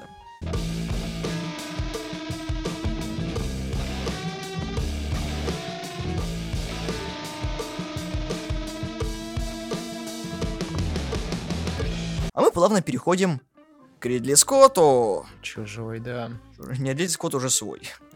Один чужой. Кстати, ну, чужой действительно совершенно своя история. Я не знаю, я и тебе много раз об этом говорил, да и когда выступал, в общем, прог- проговаривал это. Для меня это, конечно, фильм детства. Потому что буквально мое первое детское воспоминание, когда я, я вспоминаю себя, что я что-то смотрю, это чужой. Тяжелое детство. Тяжелое детство, причем и что, и где мы, И что со мной, все Мы отлично вроде бы. Мы тут, Илья. Чужой, конечно, потрясающая вещь, даже не знаю, с какой стороны к нему подступиться. Давай ты начнешь все-таки. Я не думал, что ты до меня все скинешь. А, о чужом мы разговаривали, когда у нас был специальный 18 сезон по поводу франшиз 80-х. И мы со Славой рассказали о том, что чужой в жопе. Прошу прощения, потому что Первые два фильма потрясающие. Они контрастируют друг с другом, потому что это Ридли Скотт, это Джеймс Кэмерон, это идея, которая переросла в более коммерческий проект. И Скотт ненавидит э, взаимоотношения с э, Кэмероном, потому что лагерь фанатов делится на две части. Это вселенная, которую построил Ридли Скотт, и этот высер, который сделал Джеймс Кэмерон. Не фильм, вторую часть, а все, что потом. Третий фильм, четвертый фильм, Чужой против хищника и так далее. Кстати, задумайся, чужие Кэмерона это апокалипсис сегодня чужих. Это, Ну, это была сейчас метафора в стиле Антона Логвинова. Просто. Да, это цирк с конями, потому что там мало кто знает, но как бы Кэмерон еще приложился и к Рэмбо, второму тоже. Ему не везет Да, сиквелами. Кр- Крэмбо многие. Ну, кстати, я имею в виду, Кэмерон ко многому приложился. Как, короче, ладно, про деда мы не будем рассказывать, но мы рассказали о том, что франшиза, к сожалению, находится в дерьме, но, может быть, как раз-таки Ридли Скотт новыми проектами ее вытащит, потому что с «Хищником» прокатило, Холу сделала хорошими. Прей, он прям добыча показал то, что вселенная богатая, и вы просто смотрите не туда. Поэтому я жду, что Чужой опять возродится, не видя Прометея, который был неоднозначным. Но мы уже спорили с тобой об этом. Мы и не спорили, я просто говорю о том, что последнее, что выходило, это как раз-таки Прометей. Ну, Нет, Чужой завет. Завет, завет, да. Ну, я имею в виду, это продолжение. Ну вот да, и неожиданная мысль для меня. Это фильмы отличные, я их очень ценю, и я считаю, что это лучшее, что ну, случалось. это все-таки приквелы, а мы ждем, что будет... А, продолжение, э, вот, да, да. может быть, как раз-таки... Причем и э, главные герои хотят туда вернуться. Ну, как бы, надеюсь, что это не будет как с Терминатором, потому что, пожалуйста, не надо, с последним имеется в виду. Мы сейчас возвращаемся в далекий 79-й год, когда Ридли Скотт только-только презентовал «Дуэлянтов», дебютную Успешно. успешно презентовал, поэтому к нему подошли люди из компании 20 век Fox и сказали, не хотите ли вы снять фильм по вот такому замечательному сценарию и протягивает ему чужой. Причем там же интересно, когда ему это все предлагали, там было такое, не хотите ли вы снять фильм? Помнишь, Ридли Скотт недавно вышли «Звездные войны»? Что-нибудь подобное можешь нам замутить? Он сказал, да, да, да, да, сейчас мы сделаем. И, собственно, сюжет у нас э, подарили нам сюжет э, картины это Дэн О'Беннон и Рональд Шусет. Чужой очень составная картина, потому что вдохновлялись создатели всем, чем только можно. И вот когда фильм вышел, его прям поругивали за это, потому что непонятно, что это было. Потому что фильм прошел очень такой непростой производственный процесс, потому что туда привлекались все, кто только можно. Один гигер чего стоит, потому что создатели летели в Германию, чтобы посмотреть на работы Гигера, и они почти все сразу были утверждены. А Гигер, если вы не знакомы с творчеством Рудольфа Гигера, я вам посоветую с ним ознакомиться, потому что это фалометрия в кубе. К сожалению, ну, там куча всего это да. отврат и эротизм в одном. Причем э, в детстве, я заметил, ты как-то не обращаешь на это внимания, знаешь, как сказать. Когда я был маленький, уже было все четыре фильма. И я смотрел их все четыре в перемешку, подряд, э, там, один за другим, все очень по-разному смотрел. Причем у меня, была, у меня не было первой части, я первую часть посмотрел вообще последней. А вторая часть у меня была записана на кассете, но она была не до конца, и меня это не смущало. Я думал, что, ну, фильм обрывает, наверное, так, его, так финал и выглядит. У меня была третья часть, тоже записана на кассету, с показа на Первом канале — была четвертая нормальная кассета, и не знаю, все эти фильмы воспринимались мне как праздник такой жизни. А сейчас, конечно, понимаешь, что первый «Чужой» — это вот такое самое лаконичное и самая емкая вещь. Хотя, когда я был маленький и смотрел это на кассете, мне это воспринималось просто как темнота. Вот реально первый «Чужой» на VHS, особенно не очень хорошего качества, вот когда я был маленький, да, вот начало 2000-х, реально, я, мне казалось, что я смотрел в черную дыру, в которой ничего не происходит. Сейчас, конечно, время прошло, и ты видишь, что это очень лаконичный, такой э, изящно сделанный фильм. И, собственно, с годами это только подтверждается. Сам изначальный концепт «Чужого» они же с Карпентером придумали, создатели. С Джоном Карпентером. Да, с Джоном Карпентером. А Беннон был э, студентом этого университета Южной Калифорнии. Uh-huh. И там же был Карпентер. И они с этим, с э, Роном Кобом сделали у них дипломная была, называлась она Темная звезда. Uh-huh. Собственно, в Темной звезде как раз-таки они все это и сделали, про зонт этот несчастный. Uh-huh. Вот. А потом, ввиду того, что как бы образ пришельца был очень непонятен, О'Беннон переделал эту всю концепцию. А, ну в этом смысле, да, я слышу, что он был именно как не удовлетворен тем, что Темная звезда более комедийная. Я, кстати, не смотрел, но я слышу, что он такая немножко сумасбродная, да, легкая, а О'Беннону хотелось напугать, да, ему хотелось как-то свои идеи развить. И я действительно видел, да, что сценарий изначально вот в сыром виде представлял собой такую солянку из хайлайтов, там, что, чем можно напугать людей, и там не было какой-то особой, вот, как сказать, изюминки. Но она со временем появилась, когда подключился, собственно, Шусет. Они с Шусетом написали Звездного зверя. Угу. Вот, это, как они сами писали, гремлин, который проникает на борт бомбардировщика. И там была куча отсылок к фильмам. Но в итоге там еще они отсылались на нечто. Как бы то ни было, терни в Звездного зверя у нас переросли немножечко в хищника. И, как я помню, там было вот в самом написании оба сценариста вдохновлялись э, нечто, собственно, это пришелец. Потом еще запретная планета, и потом еще был этот Планета вампиров, когда, собственно, астронавты нашли пришельца, скелет пришельца. Угу. И многие рецензенты отмечали то, что, чуваки, у вас фильм, который просто филлер к филлеру. Вот, прикинь, он, он а, второсортный. Они все это видели, а мы все это воспринимаем сейчас как вообще свежесть альпийских лугов. Ну Тоже да, интересно. особенно когда Чужого сравнивали с фильмами категориями бета, такой... Да, да, да. Я ну, как... подумаешь, голая Сигурни Вейвер в космосе. Ну, да, окей. Вообще, вообще тоже, да, интересно эти фильмы связать. Ты сказал про категорию Б и «Апокалипсис сегодня», и «Чужой» — это же такие детища огромных амбиций режиссерских, да, оправдавшихся. Это большие риски, которые оправдались. Ну, про «Апокалипсис» мы сказали, а тут тоже, да, такая ситуация, что в принципе, такой сценарий категории Б, все категории Б. Они хотели сделать, ну, 20 век хотел сделать быстрый фильм, который соберет на волне популярности космосу. И ужастиков. Ну да, космос и ужастики, все это совместит, и они получат деньги взяли режиссера, который, казалось бы, да, умеет работать, он, очевидно, показал своей первой работой, что ок, но все это разрослось, категория Б разрослась в итоге тоже до суперпроекта, да, потому что... Но, опять же, мы забываем о том, что всем было начхать на этот фильм до тех пор, пока не выстрелили «Звездные войны». Потому что работа работой, все приходили на питчинг, говорят, вот у нас есть классный сценарий отличного фильма, там пришельцы, короче, расчлененка, интересная идея, там корабль туда-сюда. Вот, режиссер хороший будет пока мы не знаем кто. И все таки ну, ребята, давайте нет. Мы подумаем, конечно, а потом Звездные войны, Джордж Лукас, то все таки так, надо клепать фильмы про космос. Так что у нас есть? А, вот два пацана приходили. Давайте мы... Чужие. Ну, чужой, ладно, давайте. Так... Ну, и вот тут есть, завертелось. Да. И это самое интересное, потому что никто не верил в проект. Да, как сказал Илья, нужно быстро было срубить денег, пока другие это не сделали. И... Или делали параллельно просто. Да, и тут мы как раз таки приходим к тому, что чужой не такой просто, как кажется. Это не просто фильм про космос, это фильм ужасов. Я... Достаточно страшный.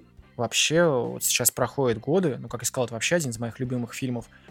Мне больше всего нравится, как вот для меня «Чужой», первая часть, собственно, «Дело года», это не фильм ужасов, это не фильм там про космического монстра, это не то, не то. Это для меня вообще какой-то такой, что называется, абсолютное произведение. То есть для меня чужой, вот под каким настроением, под, каким направлением я хочу о нем подумать, да, как я хочу развить вообще всю философию того, что там происходит, всю логику, весь смысл, так я и делаю. То есть для меня это фильмы, которые как солнце, ты знаешь, вот в разные совершенно стороны лучи расходятся. Для меня это всегда было чем-то большим, чем а, вот просто хоррор. Почему? Вот я могу вспомнить очень интересную деталь из своего детства снова, когда я впервые смотрел первую часть.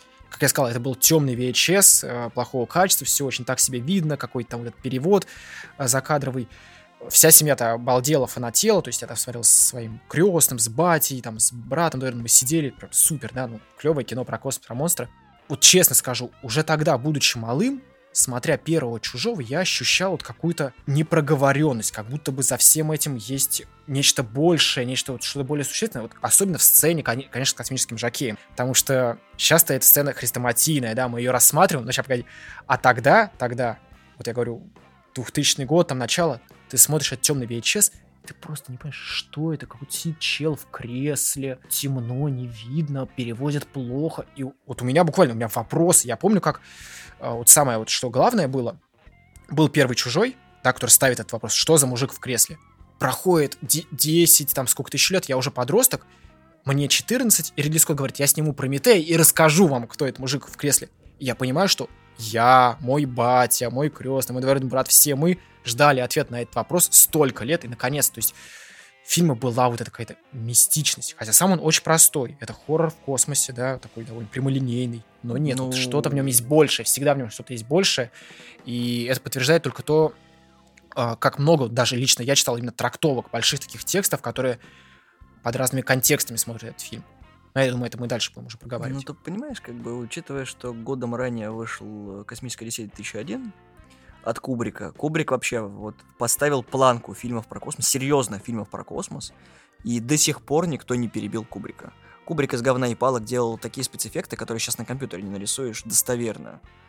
И я считаю то, что тут Стэнли, конечно, себя превзошел. Свой максимализм, какой был, он вложил туда, и, а дальше были, знаешь, такие легкий налет того, что он сделал там, но вот как бы проекты уже не такие высокие. То есть, как бы он показал свой пик, а потом, ну, я могу, я могу вот, вот так вот, как бы. Если что, это как с Тарантино, да, вы сняли криминальное чтиво, а что лучше криминальное чтиво? Это кто-то другой снял? Да, да, да. Ну, вот, поэтому у Кубрика то же самое. Космическая свет 1001.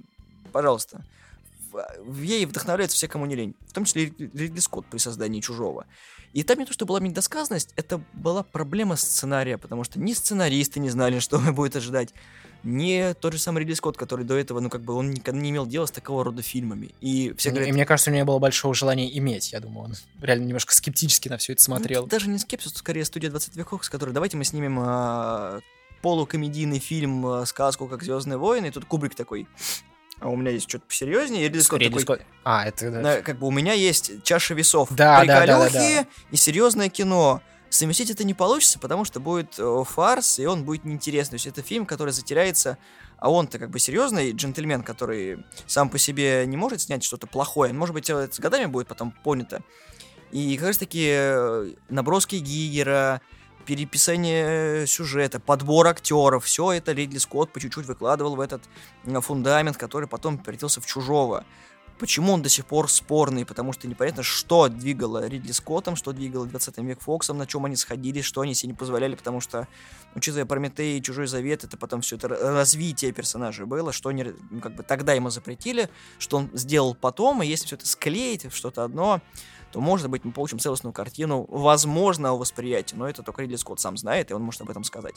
А мы можем только гипотезировать, что было тогда, что сейчас будет в будущем и что могло бы быть. В любом случае, да, мне просто очень нравится, вернувшись к фильму, то, что мы же привыкли, да, что в фильмах о космосе, да, есть, скажем так, вот эти два направления. Либо это что-то такое позитивное. Либо космоопера. Да, ну, то есть космос — это будущее, человечество освоит космос, будет путешествовать, потрясающе, все будет светлое, все будет там отлично.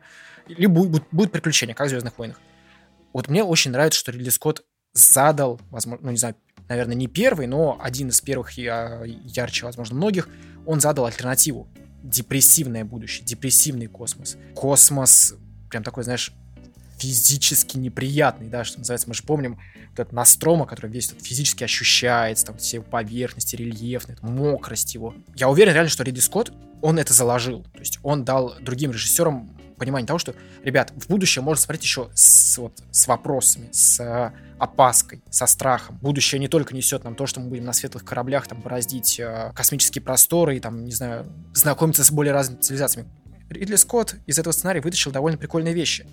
Будущее — это те же самые дальнобои, ну, по сюжету э, космические Шахтеры. дальнобойщики, шахтеры, да, по сути, тягают космический завод, э, ну, на планету домой к себе, на Землю. Вот Ридли Скотт обнаружил, да, что это будет про, как сказать, рабочие отношения, там это есть в этом фильме. Ридли Скотт заметил, что космос холоден, что он необитаем, что он неприятен. Ну и, наверное, да, я сразу же скажу, переходя к фильму, вот, чтобы как-то для себя свой путь огра- э, наметить, мне нравится этот фильм, я уже тебе говорил, да, рассматривать с религиозной точки зрения. Мне нравится, что Ридли Скотт, да, ну и сценарист, ну особенно он, как, это как он снимает, придает этому визуальный язык, он показал какой-то очень жуткий, жуткий не за счет кровавости или там каких-то невероятных декораций, а вот жуткий за счет своей безбожности мир. А, Мир, вот который, космос, по которому ле- летит Настрома, в нем нет бога, в нем нет света, он очень холодный, он очень неприветливый. И вот что мне нравится, вот когда мы вылетаем в космос, да, вот когда человечество улетает в космос, ведь мне кажется, это тоже ведь про амбиции, да, у человека есть амбиции увидеть, что за пределами Земли, есть ли там вот тот же самый Бог, есть ли там более высокие смыслы, да, допустим, пусть это будет не Бог, а смыслы. Есть ли в космосе за пределами Земли более крутые смыслы, более важные, вот за пределами понимания человека. У меня есть только корпорации, которые хотят на тебе нажиться. Да, вот мне нравится, как Ридли Скотт говорит, Бога там нет. Там вот есть либо корпоративные отношения жесткие, которые действительно тебя нагибают. Потому что действительно, мне очень нравится, есть рецензия, я ее не нашел, где автор рассматривает реально, реально чужого как производственная драма. Про то, как коллеги на производстве столкнулись со сложностью, все поумирали. По-моему, остроумно, по-моему, так оно и есть. Но в любом случае, Ридли Скотт показывает, что ни высших смыслов там нет. Они, наоборот, как-то стали максимально приземленными. Да, люди, по сути, космонавты, но они обсуждают свою зарплату в первой сцене. Там нет высших цивилизаций, которые откроют таинство, да, как у человечества. То есть, если они находят этого космического жакея, то у него разорвана грудь, он окаменел, он ничего уже не расскажет. Если они находят инопланетное существо, и вот тут самое важное, да, вот чужой для меня, вот эта вот метафора отсутствия морали, да, вот эта метафора безбожности. Это, ну, по сути, аналогия дьявола. Если мы привыкли, что корпорация тебя нагибает, исходя из каких-то людских пониманий, да, если мы понимаем, что между членами экипажа Настрома действуют человеческие взаимоотношения, да, и так далее, и так далее, и вдруг появляется чужой, у которого вообще нет вот этих вот понятных человеческих ориентиров. То есть вместо крови кислота, то, что, да- то, что нам дает жизнь, кровь, у него это едкая субстанция. Отсутствие глаз, да, как вот такая бездушевность абсолютно, как вот отсутствие зеркала души. Сюжет. 2122 год. Да, 2022 год. Космические дальнобойщики, как я сказал, везут э, космический завод через весь космос на Землю. Они в криосне, от криосна их пробуждает Мать. мать, да, это и, и компьютера. и компьютера, э, потому что с ближайшего планетоида Сигнал бедствия. да, неожиданно такой нерасшифровываемый сигнал, они спускаются, чтобы его... И завертелось. Да. Собственно, сюжет вот такой хрестоматийный сюжет, скажем так. Ну, да, какой-то наш сортирной книжки, которая продается на вокзалах. Вроде бы как бы ничего интересного не будет, но это Ридли Скотт. И да, мы видим целый мир, который построил Скотт в- с Гигером и художником-постановщиком, потому что космос не только неприятен, как ты сказал, а космос слишком живой. То есть ты видишь этот корабль, где потеют люди, где Мгм. что-то ломается, кто-то не понимает, что происходит. Сам корабль потеет, вот что. Да. Люди внутри потеют. Вот. И, собственно, чужой, как таково, мы не видим, да, как мы сказали ранее, чужого, потому что мы видим эволюцию чужого. Мы видим эти яйца, которые, конечно... Я люблю космические э, фильмы 70-х, Я люблю космические 80-х. яйца. Не, я такой, люди, которые попадают на неизвестную планету, давайте снимем скафандр и подышим. Я такой, это просто вот ру- рука-лицо. Но там же они дышали. Это просто еще и к Прометею и к Завету было, когда вы дебилы, у меня других слов нет, ну нахрена вы тут... Не, они вот приходят, и вот если бы он не снял скафандр, ничего бы не было, что самое забавное. Это первая ошибка инженеров, они же не космонавты, Ну они да, работяги. Да. Это первая ошибка человека, который в космосе. Не снимай скафандр, не, не создавай себе проблем. Собственно, таким образом мы видим, как яйцо чужого нападает на одного из э, Работяг. работяг, да. На Кейна. На Кейна, да, и, собственно, его привозят с лицехватом на корабль, чего тоже делать нельзя, потому что если он был поражен, его нужно было оставить, хоть их там и семь пассажиров, но все-таки, Ну и в фильме, да, это, кстати, есть эта деталь. она- да, нужно, как Рипли говорит, «Нах- да нахрена вы его взяли, когда нужно было Карантин. оставить там. Да, карантин все дела. Потом, как оказывается, Кейн выживает, потом они все вместе кушают, из груди Кейна появляется маленький, И маленький малыш, фильм. да, Причем, что потрясающе, вот на самом деле мы к этому подходим, да, они ужинают, по сути, как я слушал Дэна О'Беннона, как я слушал вообще всех, кто к фильму причастен, многие не понимали, что вообще за фильм получается, но понимали, что вот эта сцена самая крутая, то есть они понимали, что, ладно, может быть, никто не поймет, что мы сделали, может быть, все будет мимо, но ради этой сцены фильм будет существовать, потому что, конечно, она напугала тех, кто в ней был, она напугала тех, кто сидел в зале, она всех напугала, да, она потому что совершенно неожиданная, разрыв грудины тогда и не был нигде, это такая сцена, которая породилась везде, даже в Шреке. да, А это детский мультик на секундочку. конечно. Шрек 2, извините. Лучшая деталь в фильме — это кот. Кот вообще милый. Джонси был прям замечательным. Код действительно, да, он как-то немножко придает всей этой истории, которая, как я сказал, такая совершенно холодная, безжизненная. Он- Во-первых, к- когда, сколько там, 30 минут в фильме нет ничего, кроме космоса, там тишина. То есть я когда смотрел его в кино, ну не прям 30, конечно, ладно. ну, уж. как бы там тихо, там нет музыки, Да. там нет музыкального сопровождения в принципе, потому что космос тихий. Не, кстати, там есть э, этого Галдсмита. Там саспенс есть. Да, такой очень легкий эмбиент, да, прикольный. Ну ты ждешь, как бы, что там будет, ну как, как Звездных войнах, запоминаешь все мотивы Уильямса. Запоминаешь мотивы, Мгм. а тут, короче, ничего, просто пугающая тишина и холодный космос, как один из слоганов фильма говорил, никто не услышит в космосе твой крик. А так и было, потому что закрытое пространство, неизвестный организм, который убивает, и они оказываются в ловушке, потому что как бы потом узнаем, это хитрый план Вейланда Ютани, чтобы все это перевести на Землю, а люди это просто мусор, который они использовали как э, транспортировочный корабль. Все это прекрасно понимают. И вот тут ты вот как глубоко копнул режиссер, когда вот он показывает переобувание вроде бы фильм ужасов про э, космос, а с другой стороны, это просто такая небольшая жизненная ситуация, когда вас использовали, потому что других использовали. И это немножечко социальная сатира. В том числе, конечно, да. Это очень Сильно деп- завуалированная. Да, да, депрессивный взгляд на Причем- настоящее будущее. Ридли Скотт британец. И это напрямую аллюзия к Америке, потому что им все равно, они хотят получить свое. Ну, слушай, я думаю, на самом деле, тут даже не в этом дело, как бы Ридли Скотт британец, это тоже колониальная страна, и Британия думаю- не была никогда страной, она была как бы, она имела колонии, Ну. она никогда не была сама колонией. Не, я имею в виду, а, я это имею в виду. Колонизаторская страна. Ну, а Колониальная это другое. разве? Ладно, допустим, ну, короче, вот, да, это все-таки страна колонизатора, у нее это империя, да, и поэтому он понимает все равно все эти процессы. Не знаю, хотел ли он прям как-то на Америку что-то там сделать высказывание, но я думаю, он все это просто понимает. Вот в чем прикол. Он понимает, что на момент 79 года, когда работает Ридли Скотт, а он же работал и в рекламе на тот момент, и вот э, с дуэлянтами он выстрелил. Я думаю, он понимал, как работают там взаимоотношения между людьми, деловые, что называется, потребительские. Так что он все это отразил, да, что а, будущее довольно... Как бы в будущем этого будет еще больше, оно будет еще обнаженнее. Я, кстати, забыл сказать то, что я именно первый раз целостно посмотрел «Чужого» именно в кинотеатре на большом экране. Вот. Я до этого смотрел тоже на телевизоре, но это не тот фильм, который нужно смотреть дома вообще ни разу. Это фильм, который нужно смотреть на большом экране, чтобы ты сидел, у тебя челюсть отписала от всего того, что происходит, потому что там ни разу не звездный, там не пахнет сайфаем вообще. Это, это просто, это хоррор. Хоррор в космосе.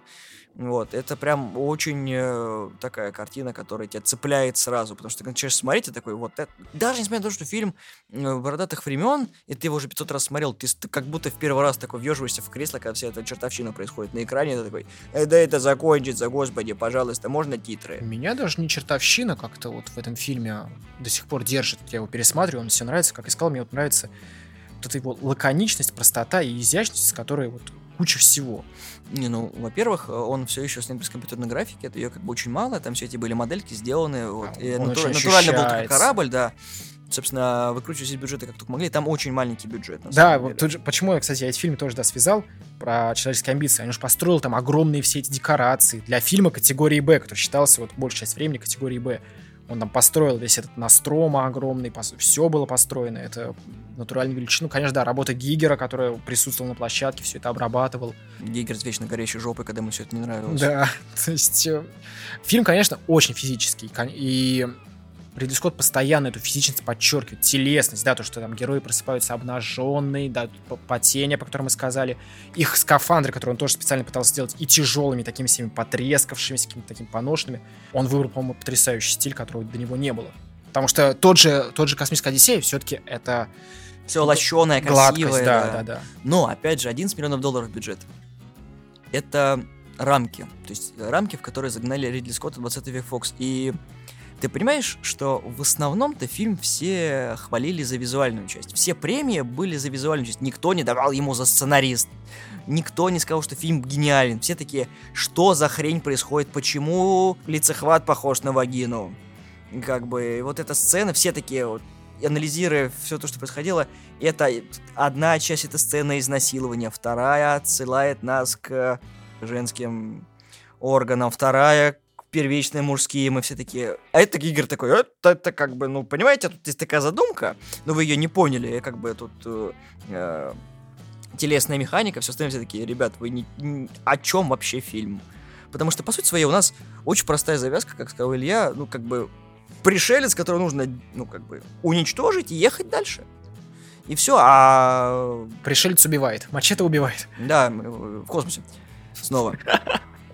И как бы эта команда, то есть, собственно, почему интерес к фильму-то был, это, как мы все время к этому уходим, это работяги, которые столкнулись с нестандартной ситуацией, они ничего не могут с этим сделать. И самое что удивительное, э, андроид, который на корабле, а он все знает. Андроид да. в курсе. Конечно, да, тоже. То есть, опять, опять же, машины, как и в космической Одиссее, знают гораздо больше. И мать в курсе всего этого. То есть людям никто никогда не доверяет. Они просто э, начинка для гробов. Андроиды, да, вообще вот всякий искусственный интеллект, вот это вот, да, то, что выглядит как человек, но не является человеком, это Ридли Скотта всегда интересовало. И поэтому я, опять же, так легко принимаю то, что происходит сейчас с франшизой, когда он еще больше поднимает роль андроидов в этой истории. И более того, вот я помню, когда я был еще тоже подростком, вот эту деталь услышал. Эта деталь, она на поверхности, да, ее постоянно повторяют, но я тогда впервые узнал про то, что по одной из версий, ну, причем официальных, Alien, да, чужой, это не про ксеноморфа, это про Эша, чужой он. А, будучи андроидом. Ты не слышал такую тему? Есть довольно известный, да, что это отсылка именно к нему. И вот сколько это рождает интересных вот... Э, потому что он чужой на корабле, мы же не спорим с этим. Эш, он чужой и относительно ксеноморфа, и относительно людей. То есть, да, возможно, многие люди э, на момент выхода фильма не стали задумываться о каких-то его подтекстах, да, но именно за счет подтекстов он их напугал. Их же напугало изнасилование ну, по крайней мере, метафора изнасилования, напугала. Ну... Их напугала вагина, которая Убивает. удушивает их, да, и откладывает яйца. Напугала. А потом уже люди начали думать, действительно, а какой под всем этим какая-то еще идея? Вот это моя любимая часть, да, как фильм идею. оброс идеями, да. Я очень задумчиво почесал сейчас подбородок, потому что, ну, ты понимаешь, скорее, первый фильм закладывает основу для всего будущего, остального, для всего того, что мы увидели. Но тут скорее имеет место СПГС, потому что все не видели про что фильм, все цеплялись к тому, что им не нравилось. То есть критики не отмечали о том, что, ну, как бы, нет, ну, визуальная часть фильма, конечно, потрясающая, за 11 миллионов сделать столько хорошего, чего не смог э, сделать любой другой режиссер, это похвала э, студиям. И с премией Сатурн, Бефа и, Бефта и так далее, они не просто так даются. Собственно, Оскар тоже, по-моему, у них был за визуальную часть. И в том-то и дело, что работа самого Скотта, как создателя и режиссера была недооценена, как и работа с Копполы. Потому что все ждали одного, а получили другое. Когда Коппола поставил все на своем, а Скотт просто сделал то, чего него просили делать, но сделал это по-своему. То есть он вдохновился другим, ну, и сделал проект, который до того никто не снимал. И все об этом почему-то забывают, о том, что это первый красивый ужастик, который не должен быть был ужастиком. То есть, когда ты пытаешься снять хоррор, ты такой, сейчас вот тут скример, там скример, там какой-то саспенс, что-то будет. А у него просто страшный случай, сошедший в космосе, и он тебя пугает.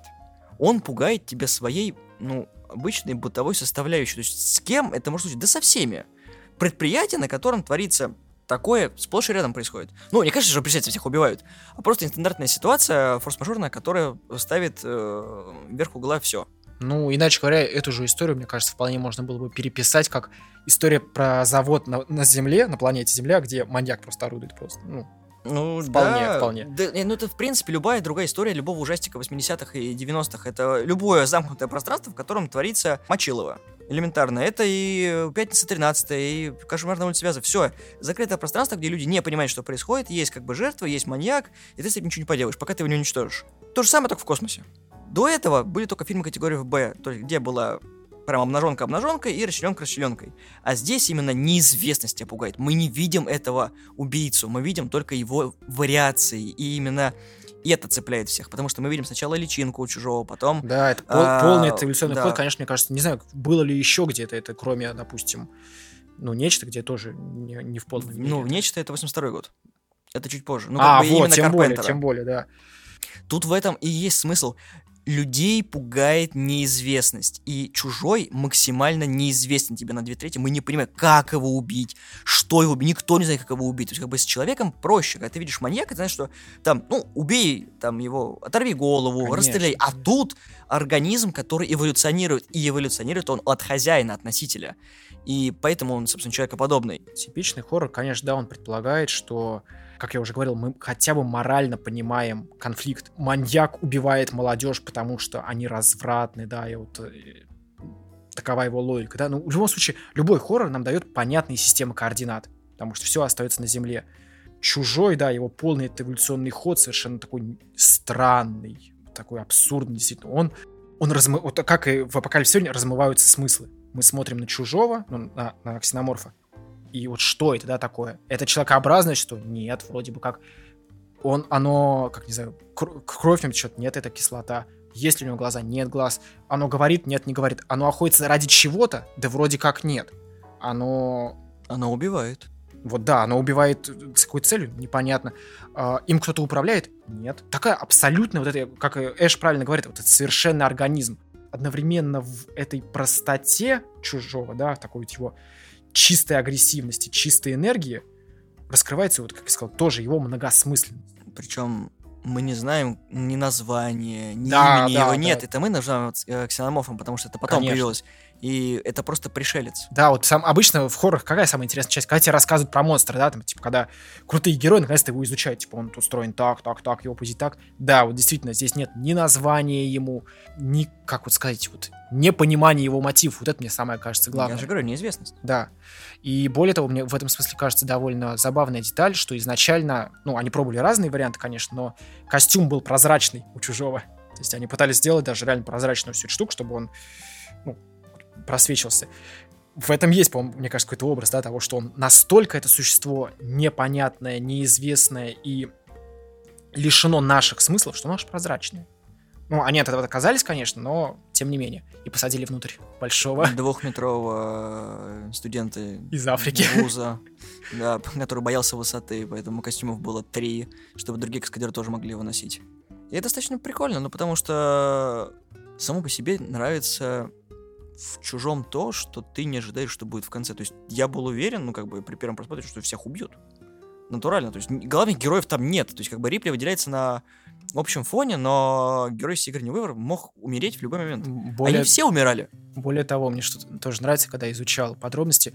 Героиня Сигурни Уивер настолько как бы ну, не выделяется, что она могла быть мужчиной, как мы Да, знаем, да, что это, это это, буквально было одно решение, это была буквально одна фраза. Просто сделать ее женщиной. Даже в сценарии было как там- Рипли, он бесполый. Да, Был. да, да. И мне нравилось, что в сценарии у Беннона было там сколько-то, семь героев, и у него было написано просто пять мужчин, они там дальнобойщики-работяги, двух можете сделать женщины по выбору, мне не важно. Это так, мне кажется, забавно, то есть э, ну, сделайте кого угодно. Ну и, конечно, да, этот фильм, он, при том, что, казалось бы, да, такие небольшие делает решения, да, де- как, работает с неизвестностью, и при этом переворачивает столько правил игры. То есть э, мы не сказали, да, про то, что Сигурни Уивер э, в роли Рипли это одна из первых вот тру, Сильных женских тру героинь, да, которые канонично приняты э, даже теми, кто фем-нотки не- ну, вообще не принимает никак. Это, да, действительно Сигурни Уивер, это она добавила эту фем-интонацию, потому что раньше представить, что ну, персонаж... Женщина сажается в космосе и побеждает, Да, это прям что-то новое. У нее не было каких-то особых черт, там, да, у нее не было какого-то особого супероружия или способности. Она не Мэри Сью. Да. Гарпун.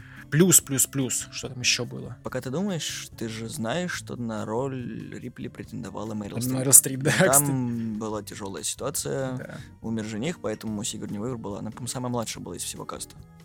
Но причем тоже, да, это интересная деталь про Мэрил Стрип, потому что все-таки она воспринимается как актриса интеллектуального такого пласта. И я так понимаю, что реально Ридли Скотт, пригласив Мэрил Стрип, ну, если бы вот такое случилось, он хотел сильно поднять уровень своего фильма. То есть это даже довольно странно бы, наверное, смотрелось, такое Б-муви про пришельцев в космосе с, да, с высокоуровневой актрисой. Но опять же, это же 20 век Фокс, им нужны были громкие имена, чтобы это выстрелило, чтобы люди хотя бы пришли на неизвестный проект, В и итоге там имена все там было бы как раз таки, ну, за счет имени, ну, придите на фильм, потому что там вот этот актер снимается, ну, хотя бы что-нибудь принесите в кассу. В итоге там имена всегда хорошие, кстати. Там же такой состав мощный. Я тоже, когда изучал, там ак- актеры-то великолепные. Чарли Дин Стэнтон играет, собственно, Эш, которого играет Хоббит, Иэн, Иэн Холм, ну и так далее, и так далее. Короче, это все очень высокоуровневые, в том числе и театральные актеры. И тоже интересная деталь, которую я не знал вот до недавнего времени, что это было очень сложно снимать. Это семь актеров высокого уровня, у которых у всех разные методы и актерские школы. И, короче, кто-то из них просто по сценарию шел, кто-то импровизировал, кто-то там строил какие-то линии, кто-то там тоже Станиславского делал. Как бы то ни было. Я к тому, что да, я прочитал вещи, которые Ридли Скотт перевернул э, вот вообще в этом фильме, кроме вот этой фем-повестки. Но он перевернул всю концепцию хорроров в космосе. Ну да, да, конечно, как сказал, да, вот это представление о будущем в целом, да, он тоже его перевернул, и хоррор Ну, в нет, космосе. тут как бы, ну, «Космическая Одиссея» тоже далеко не светлый фильм, как бы, но там было все понятно. Там все прозрачно, на поверхности плавает. А здесь как бы другая концепция. То есть не космонавты, ни что-то такое, как бы, тебя не встречает. Тебя встречают люди, простые люди, совершенно простые люди, которые вот были... Ну, любой мог оказаться на их месте. И это вот как раз-таки то, что многим и цепляет. То есть как бы, ну, многие хотели бы в детстве, может быть, космонавтами, никто не хочет быть в детстве дальнобойщиком. А космическим дальнобойщиком. Да, уже интереснее, да, это космический дальнобойщик, это прикольно, да, особенно вот когда сейчас Илон Маск все это запускает. В любом случае, еще есть такая интересная вещь, что, конечно, отсчет всякого космического фильма ведется космической Одиссеи, но вот я уже эту разницу проговорил. В космической Одиссее, как мы помним, да, за всем этим стоял высший смысл. Там главный герой добирался до вот этой вот ну, сверхбога, да, он, становил, он переходил на новый этап, да, помните, этого младенца, который плывет по космосу.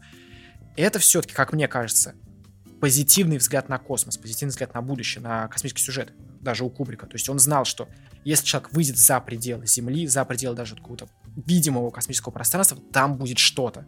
Помнишь, да, вот эта сцена со светами, то есть там будет что-то такое. Опять же, вот Ридли Скотт говорит, нет, чувак, вылети хоть сколько угодно далеко в космос, не найдешь там ни высшего смысла, ни высшего бога, только тебе по коммутатору мать с тобой свяжется, скажет, э, Копай. копай, да, работать. Конечно, великолепные, да, мы уже об этом коснулись, фрейдистские, наполненность, да, вот фрейдистская этого фильма, а, начиная там с того, что, да, случается перевертыш, корабль становится женским, он мать, он не персонифицирован, то есть там нет даже глазка, да, как вот у Hell 9000, это теперь просто компьютеры. Это А. голос, голос.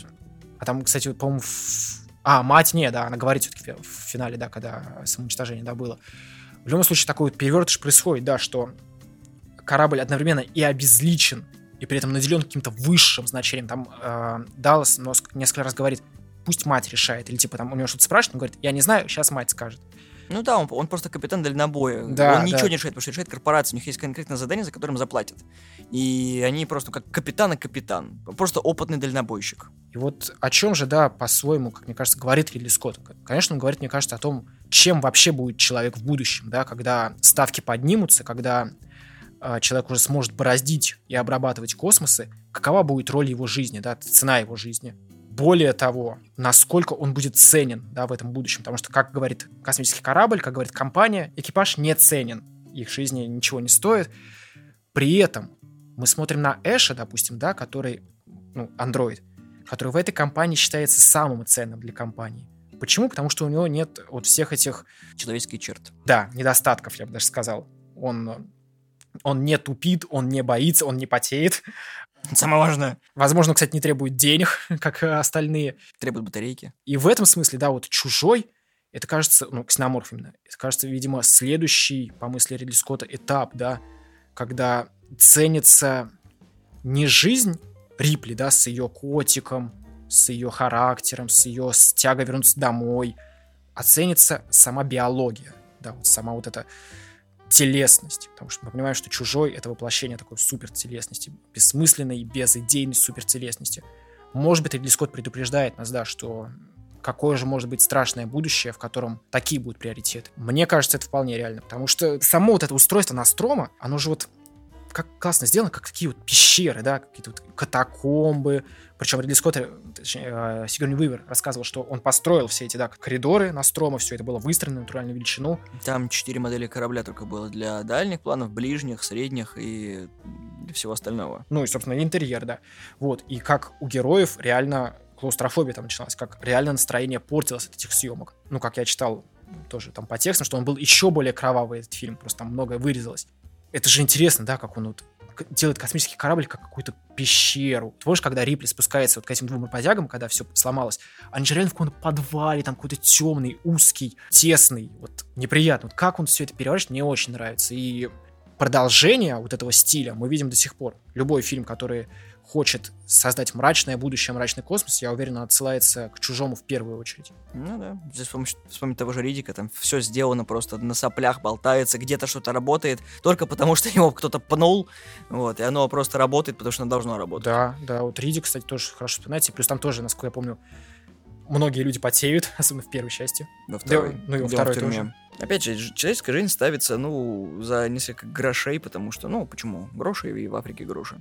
Так, только там вода более ценный материал. И, собственно, если еще ты веришь в фильм о том, что персонажи довольно-таки взрослые, они делают взрослые решения. Есть такое, да. да. Тупые, конечно, но взрослые. Возможно, да, это как раз... Знаешь, вот, э, чего не хватало в такого рода фильмах, потому что вот те же самые Звездные войны, Люк, главный герой, он ребенок все еще. Он, он юношеский максимализм в нем, конечно, есть, но он наивный. А здесь люди, которые мы будем работать, чтобы получить деньги, чтобы было на что покушать. Конечно, да, и у все. всех этих людей нет сверх цели. Это в фильме интересно, да. Там смотрится. три простых желания: есть, пить, спать, все. Да. И работать. Более того, на самом деле там есть самое сверхжелание, которое, мне кажется, краеугольное в этом фильме и, возможно, во всей серии.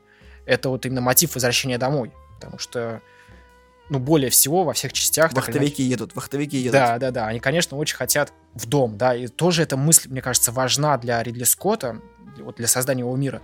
Вот представь, да, себе этот мир, где вот герои, вот находясь в этих ситуациях, они еще и так далеко от дома, да, они так отделены от своей привычной среды обитания, да, вот, своего мира, и еще и встречают это вот существо из другого мира, да. Я сколько раз ну, не устану это повторять, как вот мне нравится образ чужого. Вот это вот его абсолютная непривязанность к нашим пониманиям. Вот у него же у него вверх-вниз даже, если ты играл в Alien vs Predator на компе, да, где можно свободно перемещаться по потолку, это же очень классный образ. Вот у чужого он настолько не как мы, он настолько не человек, он настолько чужой, что у него даже вот ну, обычные параметры вверх, низ, лево, право изменены, искажены. Очень кайф. Плюс э, тоже такая интересная вещь, которая ни в одном фильме не раскрывается, как они дышат, например, да. Может, он вообще дышит. Может, он не дышит вообще настолько. Ну, во-первых, по-моему, вдыхал, потому что у него были движения, у него же есть ребра, значит, там легкие есть. Да кто его знает, у него и вены есть, но там кислота. Не смотрите, не берите анализы, они вам не понравятся. Да. А, вот, так что... Из минусов, наверное, да. можно выделить то, что это прям неоднозначный фильм. Все-таки как бы, ну, слушай, ты читаешь э, синопсис и такой, ну, блин, обычный фильм. Типа, космонавты летят, короче, из пункта А в пункт Б, случается какая-то непонятная ситуация. Смотришь фильм такой, тот ни разу не про космонавтов.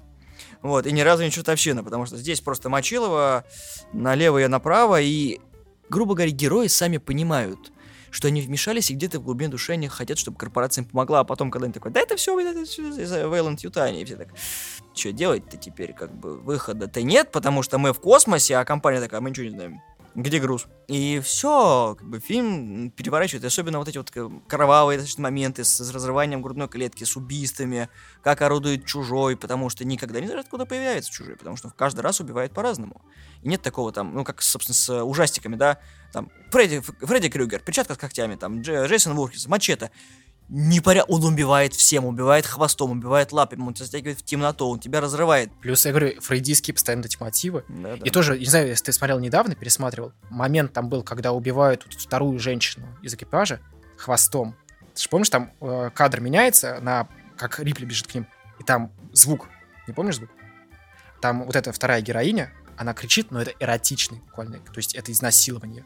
Ну, ты сказал неоднозначность. Действительно, многие, наверное, не ожидают от э, истории про вылет за пределы космоса вот этой вот истории про изнасилование, истории про вот действительно такой рейп, что называется. Ну, там как бы э, многие сценаристы писали о том, что там были рядом плюю, я плюю на ваши могилы и так далее. То есть а, отголоски этих фильмов просматривать, потому что что-то хотелось, чтобы было именно из тех популярных франшиз, которые на тот момент людям нравились. Я плюю на ваши могилы, это прям очень тяжелый фильм, дальше а он, оригинальный. Он до чужого. Оригинал вышел, да? Да. А, ну, может, да, но в любом случае ну, я уверен, да, что никто до этого не пытался действительно историю про космос, про будущее передать как историю про а, полный цикл реально изнасилования. Это довольно жутко. Двойная экспозиция получается. Ты видишь космос и видишь то, что не хочешь видеть. Да, да.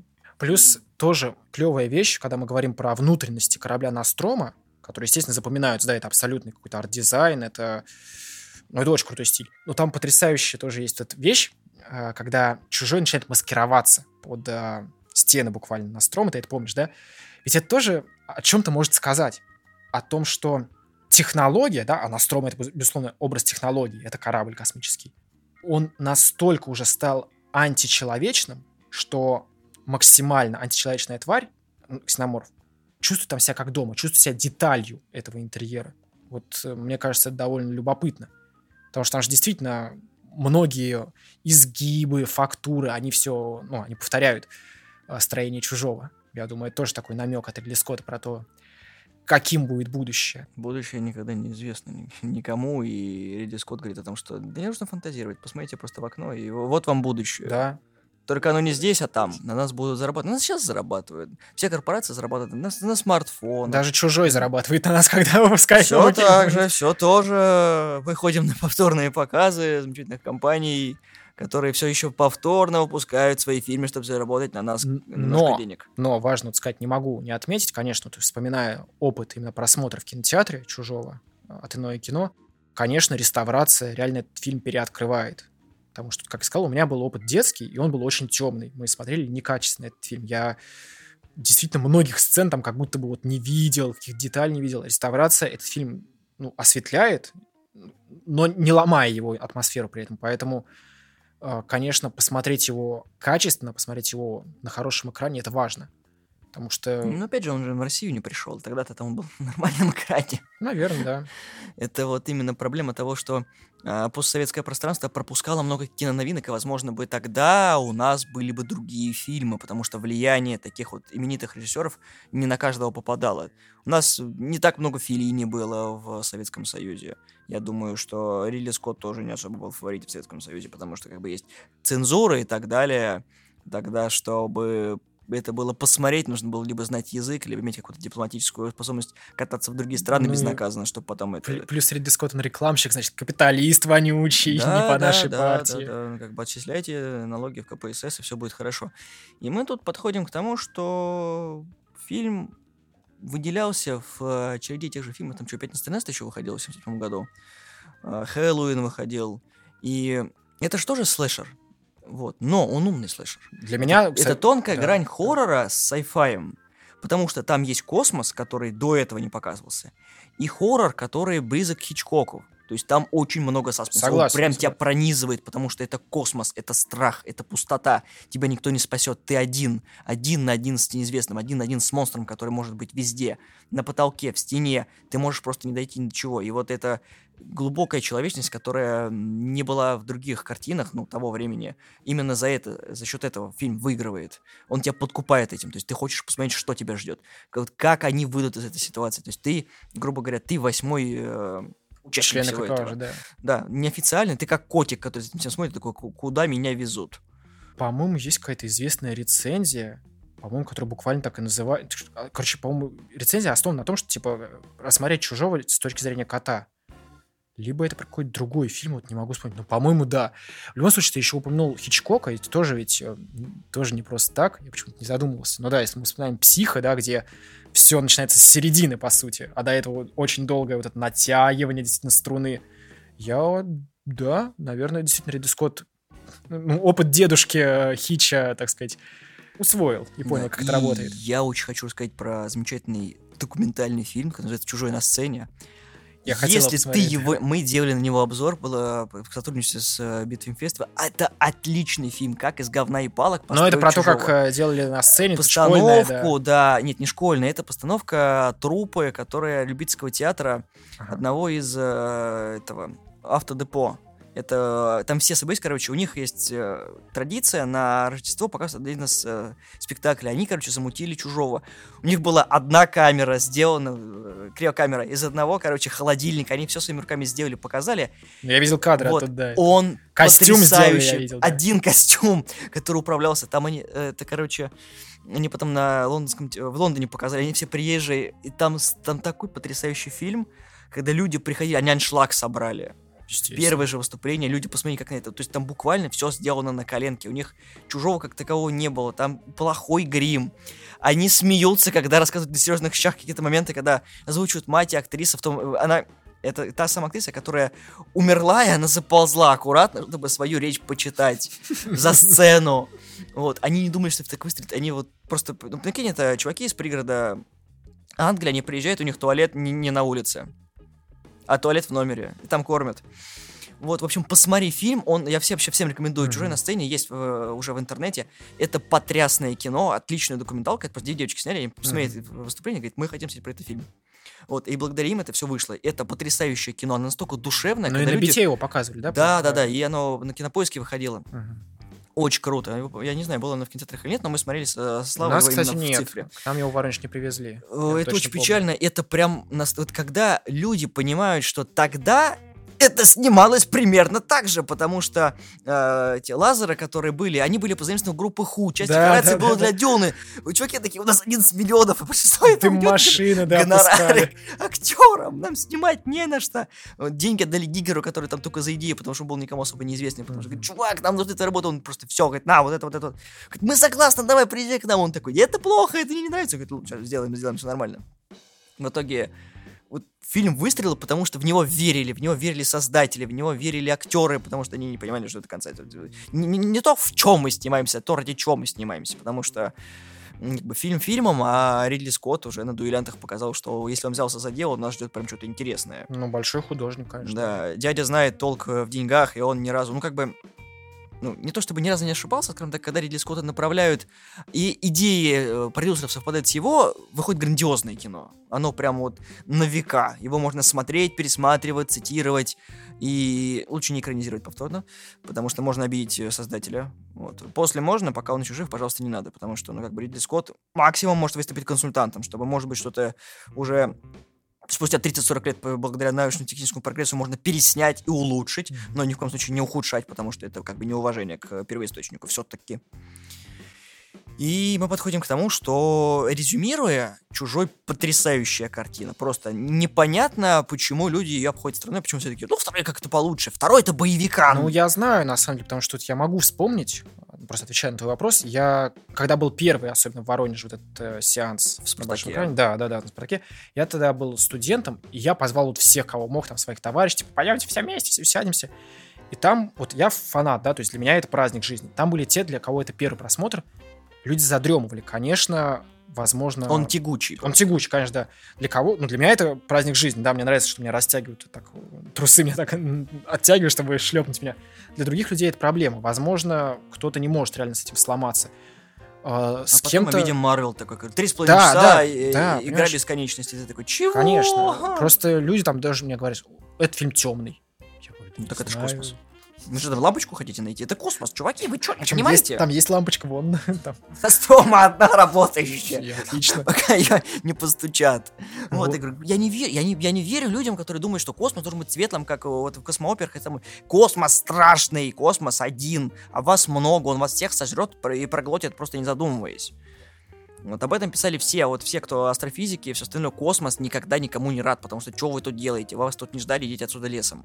Ну, собственно, вот. Что делает собственный хищник, потому что он, как бы, ну, мы внутри него, а не он внутри нас, потому что это, как бы, ну, как, как мы сказали ранее, это совершенный организм. Он убивает вредителей, именно людей, потому что они добывают, они перевозят, они уничтожают то, что делали на своей планете, теперь паразитируют на других.